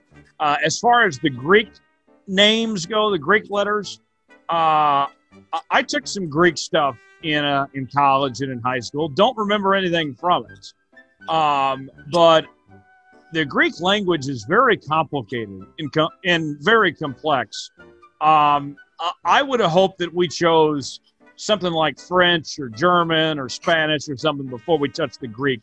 Uh, that's what I have issue with. What I take issue with is here, why on earth would we have anything to do with the Greeks, uh, considering how things uh, are so difficult with them? That to me was a was a bad mistake. Yeah, I can see that. I mean, they, I think they have like hurricane, like Marias and things like that. So maybe you use other Spanish words, but Alpha, Beta. I used to know the whole Greek alphabet. Uh, thanks my short fraternity run at Oklahoma State. Uh, you learned the Greek alphabet there through a little fraternity sorority song. Uh, can't remember it to be honest. Probably for better. Um, but tornadoes, okay, I, I can get that. I, I can get that. Snowstorms, yes. Jones, you were in Tulsa, I believe, for the, I guess not so much a snowstorm, but ice storm back uh, early in the, I guess in the late 2000s. Uh, what would you call the? Were you here for that?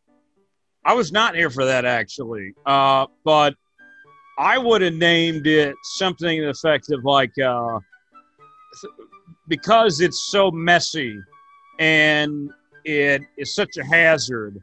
I would name it after Kevin from The Office. I'd call it uh, uh, Snowstorm Kevin. Kevin, I can get that. I feel like now if we give snowstorms names, I feel like it's it's going to happen that we're going to get frozen names. We're going to get snowstorm Elsa. We are going to get snowstorm Olaf. And if it comes down to that, I don't want it. You know, I've never seen the movie Frozen. I unfortunately have multiple times. Well, your, um, your, mom manages a daycare, so I'm sure that's on from time to time. I mean, that's that's that's reasonable, um, but it has just come down to shenanigans with Disney movies. Uh, I'm sure we do get one though. Um, I'm gonna have to look that up. Why do we don't name snowstorms? Uh, they happen every year. They're always hitting in different places. I mean, there was one uh, you know, maybe not a huge storm, but in Atlanta not too long ago that left drivers stranded everywhere, only though it was like an inch of less than an inch of snow. Uh, maybe you call that the Magic City snowstorm if it happens in Atlanta again. I like you call it the Lou Williams snowstorm. I like that. if it happens, but I, you know, maybe I'm gonna have to look into that. Maybe that'll be a next week update.